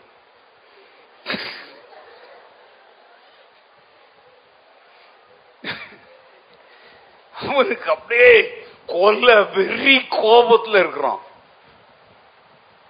அவர் மனைவி சொல்ற சொல்லுமா அவன் பிள்ளைக்கு ஏங்க நீங்க வேற ஏங்க இப்படி ஆட்டம் காட்டுறீங்க? அவன் காசு தானே கேட்கறான் கொடுத்துருங்களேன் அப்படின்றாங்க. ஏன் மகனை பார்த்து ஏண்டா அவர் பைபிள் தானே படிக்க சொல்றாரு படியேண்டா சொல்ல மாட்டீங்களே? உடனே இவர் சொல்றாருங்க பாருமா உன் மகன் ஆயிரம் முறை கத்துனாலும் என்கிட்ட இருக்கிற ஒரே பதில் என்னதான்? பைபிள் படிக்க சொல்லு. அந்த அம்மாவுக்கும் புரிய மாட்டேங்குது. என்ன நம்ம புருஷன் பைத்தியம் மாதிரி பண்றாரு? இவன் வெறி புடிச்ச கடிநாய் மாதிரி நிக்கிறான். என்ன பண்றது? கடவுளே காப்பாத்துங்கப்பான்னு சொல்லிட்டு ஏண்டா அந்த பைபிள தான் ஒரு முறை படிச்சிடறேன்டா. ஒரு வார்த்தை தான் படிச்சு காட்டிட அப்படின்னு சொல்லி அவன் தூக்கி எறிஞ்ச பைபிளை கொண்டாந்த உடனே இவன் டர்ரு புருன்னு பைபிள் என்னதான் பணம் தருதுன்னு பார்க்கலாம்னு சொல்லி பைபிள் அப்படி திறந்தாங்க. முதல் பக்கத்துல ரெண்டாயிரம் ரூபாய் நோட் இருக்குது. ரெண்டாவது பக்கத்தை திருப்புறோம் அதுல ஒரு ரெண்டாயிரம் ரூபாய் நோட்டு. ஆதியாகமும் ஒன்ன திருப்புறோம் அதுல ஒரு ரெண்டாயிரம் ரூபாய் நோட்டு. ஆதியாகமும் பதினொன்ன திருப்புறோம் அங்க ஒரு ரெண்டாயிரம் ரூபாய் நோட்டு. அங்க பார்த்தா ஐநூறு இங்க பார்த்தா இருநூறு இங்க பார்த்தா நூறு இங்க பார்த்தா ரெண்டாயிரம். பைபிள் ஆதி ஆமத்துல இருந்து வெளிப்படுத்தல் வரைக்கும் எல்லா இடத்துலயும் அவங்க அப்பா என்னத்தை வச்சிருக்கிறாரு? ஏங்க யார் லூசுங்க? படி படின்னு சொன்னவர் லூசா படிக்காதவன் லூசா. இப்ப நம்ம எல்லாரும் லூசு. எனக்கு இந்த வருஷம் ஆண்டவர் ஒண்ணுமே செய்யல. என்ன நன்மை செஞ்சிட்டாரு எனக்கு? ஆண்டவர் எனக்கு என்ன செஞ்சிட்டாரு? அவருக்கு கண் இருக்கா? அவருக்கு காது இருக்கா? அப்படின்னு நீ கேள்வி கேட்டுக்கிட்டு இந்த வருஷ இறுதியில முறுமுறுத்துட்டு இருக்கிறிய. அந்த தகப்பன் மீண்டும் சொல்லுகிறார் கத்தருடைய வேதத்தின்படி நடக்கிற உத்தம மார்க்கத்தார் பாக்கியவான்கள். கத்தருடைய வேதத்தின் மேல் இரவும் பகலும் தியானமாய் இருக்கிற மனுஷன் பாக்கியவான். அவன் நீர்க்கால்களின் ஓரமாய் நடப்பட்டு தன் காலத்தில் தன் கனியை தந்து இலையுதிராதிருக்கிற மரத்தை போல் இருப்பான். அவன் செய்வதெல்லாம். Hallelujah. திருப்பு உன் தேவைக்கு சுகமோ அங்க இருக்குது. சமாதானமா உள்ள இருக்குது. குடும்ப பிரச்சனையா உள்ள இருக்குது. தீராத எதிரிகளா உள்ள இருக்குது. உனக்கு தேவையான அத்தனையையும் ஒவ்வொரு பக்கத்திலையும் அப்பா அடுக்கி வச்சிருக்கிறாரு. பொருளாதாரத்தில் செழிப்படையணுமோ அதுக்கும் உள்ள எழுதி வச்சிருக்கிறாரு. சோம்பர் கையால் வேலை செய்கிறவன் தரித்திரனாவான் ஜாக்கிரதைகளுடைய கையோ செல்வத்தை உண்டாக்கும். எழுதி வச்சிருக்கிறாரா?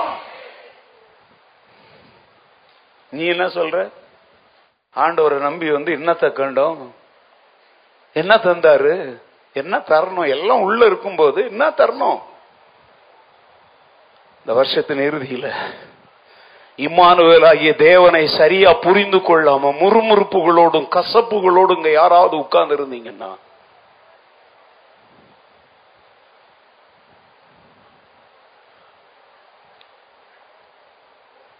ரெண்டு வயது எனக்கு தெரியாது. எங்க அப்பா இறந்த சம்பவம் ஞாபகத்தில் இருக்கு. என்ன அதெல்லாம் ஒண்ணும் தெரியல சின்ன ரெண்டு வயது குழந்தையா இருக்கும்போது என்ன நினைவு இருந்திருக்கும்? அந்த நினைவு தான் எனக்கு இருக்கு. எனக்கு ஏதோ கொஞ்சம் நினைவு இருக்கு. எங்க அப்பா செத்த போது எல்லாரும் வீட்டுல வந்து அப்படி இருக்காங்க. என்ன எனக்கு யாரோ ஒரு வடை வாங்கி கொடுத்ததை நான் அப்படியே வாயில அதுதான் எனக்கு ஞாபகம். அவ்வளவுதாங்க. கஷ்டத்திலும் கண்ணீரிலும் வளர்க்கப்பட்டோம். தேவைகள் எல்லாம் சந்திக்கப்படல. ஆனா எங்க அம்மா ஆண்டுடைய கிருபையில தேவ பக்தியோடு இயன்றதை எங்களுக்கு த பெஸ்ட செஞ்சாங்க. அன்னைக்கு நான் சொல்லட்டா? உங்க முன்னாடி நான் நிக்கிறேன். நீங்க பட்டணத்துல போய் என்னை பத்தி பேசுங்க. எல்லாரும் சொல்றது என்ன? உங்க பாஸ்டருக்கு என்னப்பா? சொல்றாங்களா?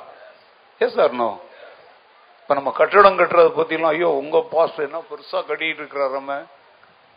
அன்னைக்கு சொல்லிட்டாங்க. எங்களை வாழ வைப்பது கத்துடைய வேதம்.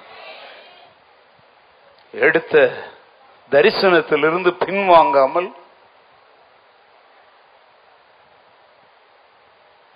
இன்றைக்கு வரைக்கும் வைராக்கியமா இந்த வேதத்திற்காக நிற்கும்படி செய்த ஒரே காரியம் இந்த வேதத்தினுடைய அருமை பெருமைகளை புரிந்து கொண்டதுனால தான் இங்கிருந்து நான் ரொம்ப களைப்பா வீட்டுக்கு போனேன். அப்ப பார்த்து ரிச்சர்டும் சபீனாவும் அப்படி காலில் இருக்கிறாங்க.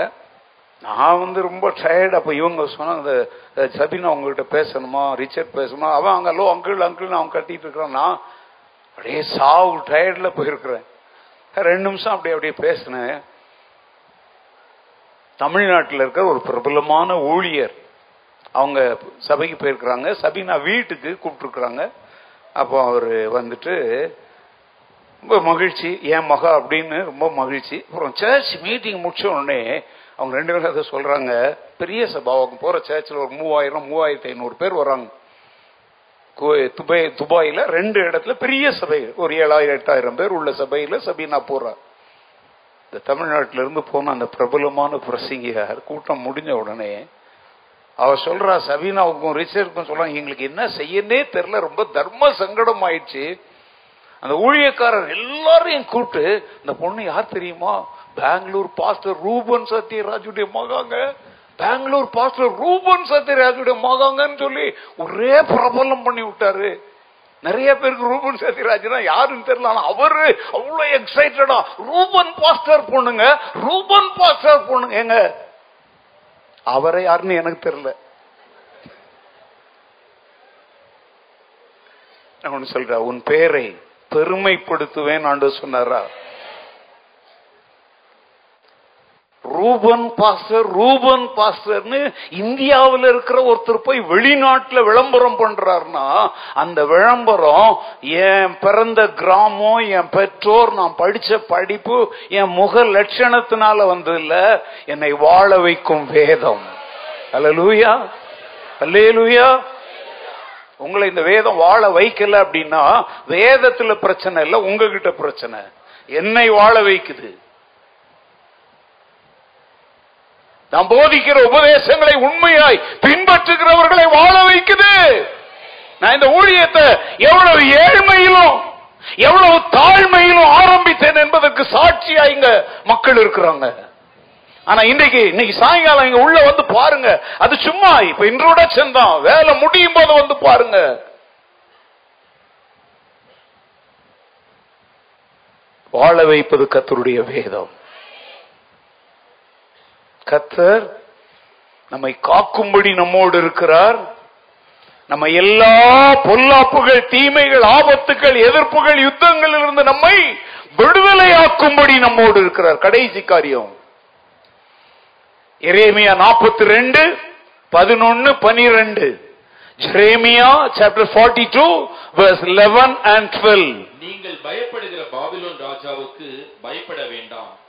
அவனுக்கு பயப்படாதிருப்பீர்களாக என்று கர்த்தர் சொல்லுகிறார். உங்களை ரட்சிக்கும் படிக்கும் உங்களை அவன் கைக்கு தப்புவிக்கும்படிக்கும் நான் உங்களுடனே இருந்து அவன் உங்களுக்கு இறங்குகிறதற்கும் உங்கள் சுயதேசத்துக்கு உங்களை திரும்பி வர பண்ணுகிறதற்கும் உங்களுக்கு இரக்கம் செய்வேன். உங்களை ரட்சிக்கும்படிக்கும் உங்களை அவன் கைக்கு யார் கைக்கு? பாபிலோன். பாபிலோன் ராஜா யாரு? இவங்களை அடிமைகளாக்கி தன் தேசத்துல கொண்டு போய் என்னவா வச்சிருக்கிறான்? இவங்க இப்ப சொந்த தேசத்துல இருக்கிறாங்களா? அந்நிய தேசத்துல அடிமைகளா இருக்கிறாங்களா? இப்ப ஆண்டவர் சொல்றாரு உங்களை ரட்சிக்கும்படிக்கும் உங்களை அவன் கைக்கு தப்புவிக்கும்படிக்கும் அதுல இன்னொரு வார்த்தை சொல்றாருங்க அதான் ரொம்ப முக்கியமான வார்த்தை. அவன் உங்களுக்கு இறங்கும்படிக்கும். அப்புறம் உங்கள் தூய தேசத்திற்கு நீங்கள் திரும்பி வர பண்ணுகிறதற்கும் உங்க கவனிங்க எவன் உங்களை உங்கள் சொந்த தேசத்துல இருந்து பிடிச்சிட்டு போய் அடிமையாக்கி நொறுக்கி மூளையில முடங்க வச்சிருக்கிறானோ அவனே உங்களுக்கு இறக்கம் செய்து உங்களை விடுவித்து உங்களுடைய பழைய மகிமைக்கு உங்கள் சொந்த தேசத்துக்கு திரும்பி போக பண்ணும்படி அவன் மனசுல கிரியை செய்யும்படி உங்களை தப்புவிக்கும்படி நான் உங்களோடு இருக்கிறேன் என்று கத்தர் சொல்லுகிறேன் லேலூயா இந்த வருஷம் இறுதியில எல்லாத்தையும் இழந்துட்டேன். என்கிட்ட ஒண்ணுமே இல்ல. எல்லாமே பறி போயிடுச்சு. சாப்பிட்டேன் என்கிட்ட எல்லாத்தையும் பறிச்சிட்டான். சுகம் போயிடுச்சு சமாதானம் போயிடுச்சு பணம் போயிடுச்சு வேலை போயிடுச்சு மகிழ்ச்சி போயிடுச்சு. எல்லாமே இல்ல. பட்ட மரம் போல நிக்கிறேன்.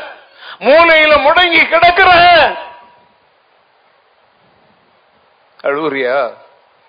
கத்தர் புது வருஷத்திலேயாவது எனக்கு ஒரு வாசலை திறப்பாரோ? எனக்கு ஒரு மங்கள வார்த்தை தருவாரோன்னு கேட்டுக்கிட்டு இருக்கிறியா? இல்ல இல்ல. எரேமியாவிலேயே சொல்லிட்டாரு. உன்னை ஒடுக்குகிறவர்கள் உன்னை பட்சிக்கிறவர்கள் உன்னை ஒன்றுமில்லாமல் ஆக்குகிறவர்களுடைய கரத்திலிருந்து அவர்களே உனக்கு இறக்கம் செய்யும்படி. உங்கள் சுய தேசத்திற்கு உங்களை திரும்பி வர பண்ணும்படி உங்களை ரட்சிக்கும்படி நான் உங்களோடு கூட இருக்கிறேன் என்று ஆண்டவர் சொல்லுகிறார். அமேன் இந்த வருஷம் என்னத்தெல்லாம் இழந்துட்டீங்க? எந்த மூலையில கிடந்து முக்கிட்டு கிடக்குறீங்க? எந்த மூலையில உட்கார்ந்து புலம்பல் பண்ணிட்டு இருக்கிறீங்க? ஆண்டவர் சொல்றாரு நான் இம்மானுவேல். நான் உங்களோடு இருக்கிற தேவன். நான் உங்களை கண்டிப்பா தப்பு வைக்கிற தேவன். I will deliver you I will rescue you Daniel புஸ்தகத்துல பாருங்க சாத்ராக் மேஷா ஆபேத் நேகோ சொல்றாங்க எங்கள் தேவன் எங்களை தப்புவிக்க அப்படி சொன்னாங்க. அதனால நெருப்பு சூளையில தூக்கி போடாம போயிட்டாங்களா? போட்டாங்க. ஆனா தப்பு வைக்க வல்லவரா இருந்தாரா? அல்லேலூயா. சிங்க கபியில போட்டா சிங்கங்கள் எலும்ப கூட விட்டு வைக்காதுன்னு ராஜாவுக்கு தெரியும். ஆனால் தானியலை சிங்க போடும்படி அந்த பத்திரத்துல ராஜா தான் என்ன போட்டோம் சொல்லுங்க. சிங்க போட்டா என்ன ஆகுவாங்க? சிங்கங்கள் வாய்க்கு? அது அந்த ராஜாவுக்கு தெரியுமா தெரியாதா? பாருங்க சாயங்காலத்துல இவனை தூக்கி போடுறாங்கன்னு வச்சுக்கோ கொஞ்ச நேரத்திலேயே தானியல் என்ன ஆயிருப்பான்? சிங்கங்கள்லாம் என்ன பண்ணிருக்கோம் பாருங்க காலையிலேயே ராஜா வந்து சிங்க கவிக்கு பக்கத்துல நின்னுகிட்டு அவன் என்ன சொல்றான் தெரியுமா? ஜீவனுள்ள தேவனுடைய தாசனாகிய தானியேலே நீ இடைவிடாமல் ஆராதிக்கிற உன் தேவனாகிய கத்தர் சிங்கங்களின் வாய்க்கு உன்னை தப்புவிக்க வல்லவராய் இருந்தாரா அப்படின்னு கேக்குறான். நாங்க எப்படி உட்கார்ந்து இருக்கிறீங்க இதுக்குதான் பிடிச்சி வச்ச டேஸ்ன்றாங்க போல. எது அவனுக்கு தெரியும் எவ்வளவோ பேரை சிங்க கவியில தூக்கி போட்டிருக்கிறோம். எவங்களை பத்தியும் அப்படி அவன் வந்து பேசல. இப்ப இவன் வந்து பேசுறான்னா இந்த ராஜாவுக்கு நல்லா தெரியும். தானியலின் தேவன் ஜீவனுள்ள தேவன். தன் பிள்ளைகளை சிங்கங்களின் வாய்க்கு இரையாக ஒப்பு கொடுக்க மாட்டார்னு தெரிஞ்சுதாங்க அவன் கையெழுத்து போட்டிருக்கிறான்.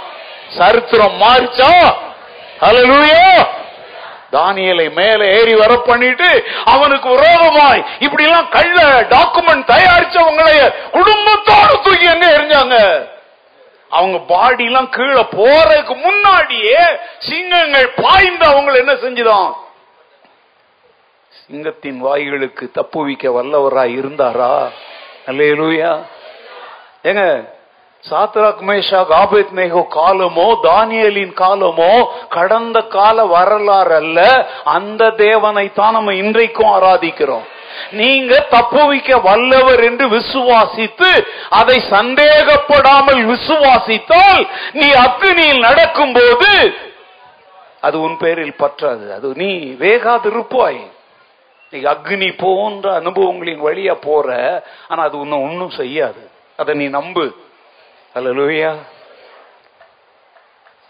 இயேசுவை விசுவாசி நீ என்றென்றும் சுகவாசி. அந்த பாட்டு தெரியுமா? யாராவது கேள்விப்பட்டிருக்கீங்க? அந்த காலத்து பாட்டு. இயேசுவை விசுவாசி நீ என்றைக்கும் சுகவாசி. பாடுங்க.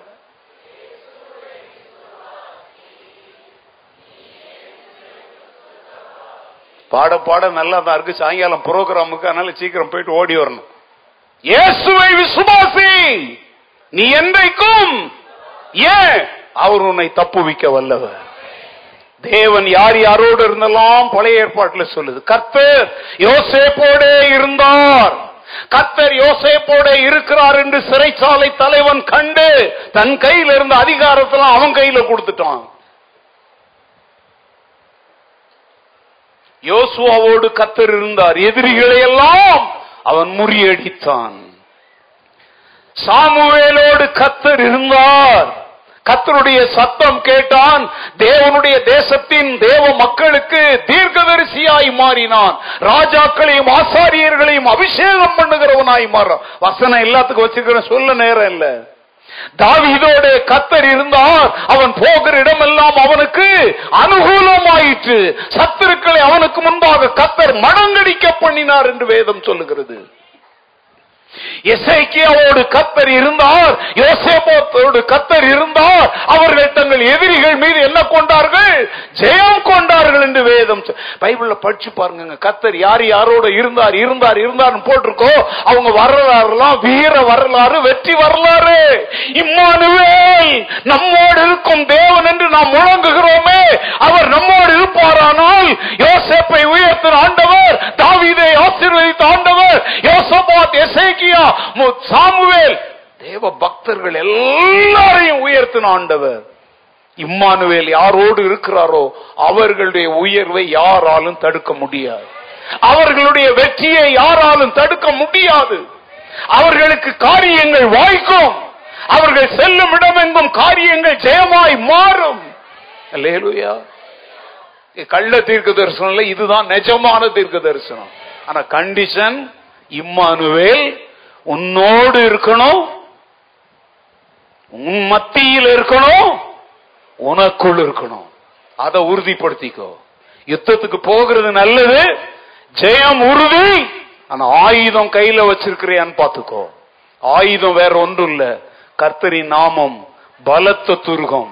நீதிமான் அதற்குள் ஓடி அந்த கத்தருடைய நாமத்தை தான் ரெண்டு வாரமா உங்களுக்கு சொல்லி கொடுத்தேன். அந்த நாமத்தை எல்லாரும் உங்க வாயினால ஒரு முறை சொல்லுங்க. இம்மானுவேல்! ஐயா ஏங்க உங்களுக்கு அசிங்கமா இல்லையா அப்படி சொல்றதுக்கு? தேவனுடைய ஜீவன் உள்ள நாமத்தை அப்படியே ரத்தத்தின் அணுக்களோட சொல்ல வேண்டாமா? சொல்லுங்க கத்தருடைய நாமம் பலத்த துருகம் தானே?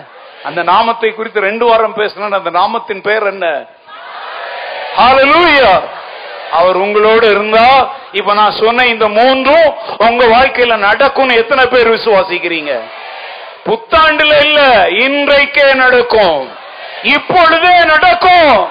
இப்போ நம்ம ஜெபம் பண்ணும் போதே உங்களுடைய வாழ்க்கையின் காரியங்கள் மாறும் என்று எத்தனை பேர் விசுவாசிக்கிறீங்க? ஆமேன். ஆமேன். எல்லாரும் எழுந்து ஆண்டவரை மகிமைப்படுத்தி. மனுவேலே என்னோடு இருக்கிற கத்துரே உமக்கு நன்றி அப்பா. எவ்வளோ பேர் என் கூட இருப்பேன்னு சொல்லி சத்தியம் பண்ணாங்க வாக்கு கொடுத்தாங்க.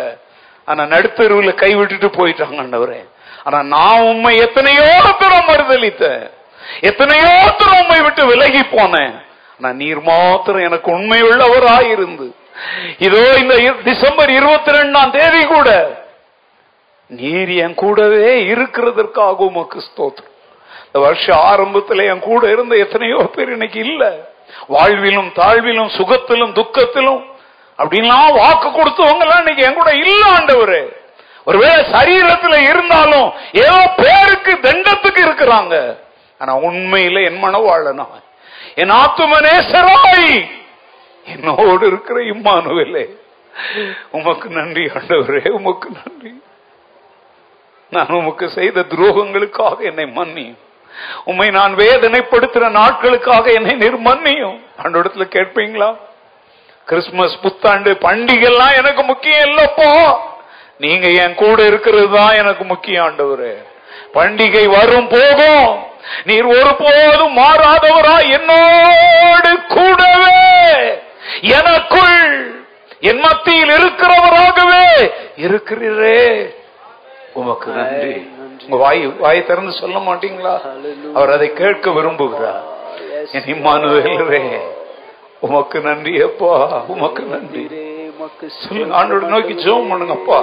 போன வாரமும் இந்த வாரமும் கேட்ட இந்த செய்திகள் வெறும் பிரசங்கம் அல்ல ஆண்டவரே. என் வாழ்க்கையின் அனுபவமாய் மாறட்டும். கத்தர் என்னோடு இருப்பதை இந்த உலகம் காணட்டும். என் சத்துருக்கள் காணட்டும். ஜெயம் கொடுக்கிற தேவனே தப்புவிக்கிற தேவனே ரட்சிக்கிற தேவனே. உமக்கு நன்றி அப்பா உமக்கு நன்றி. ஜெபமனும் எல்லாரும்?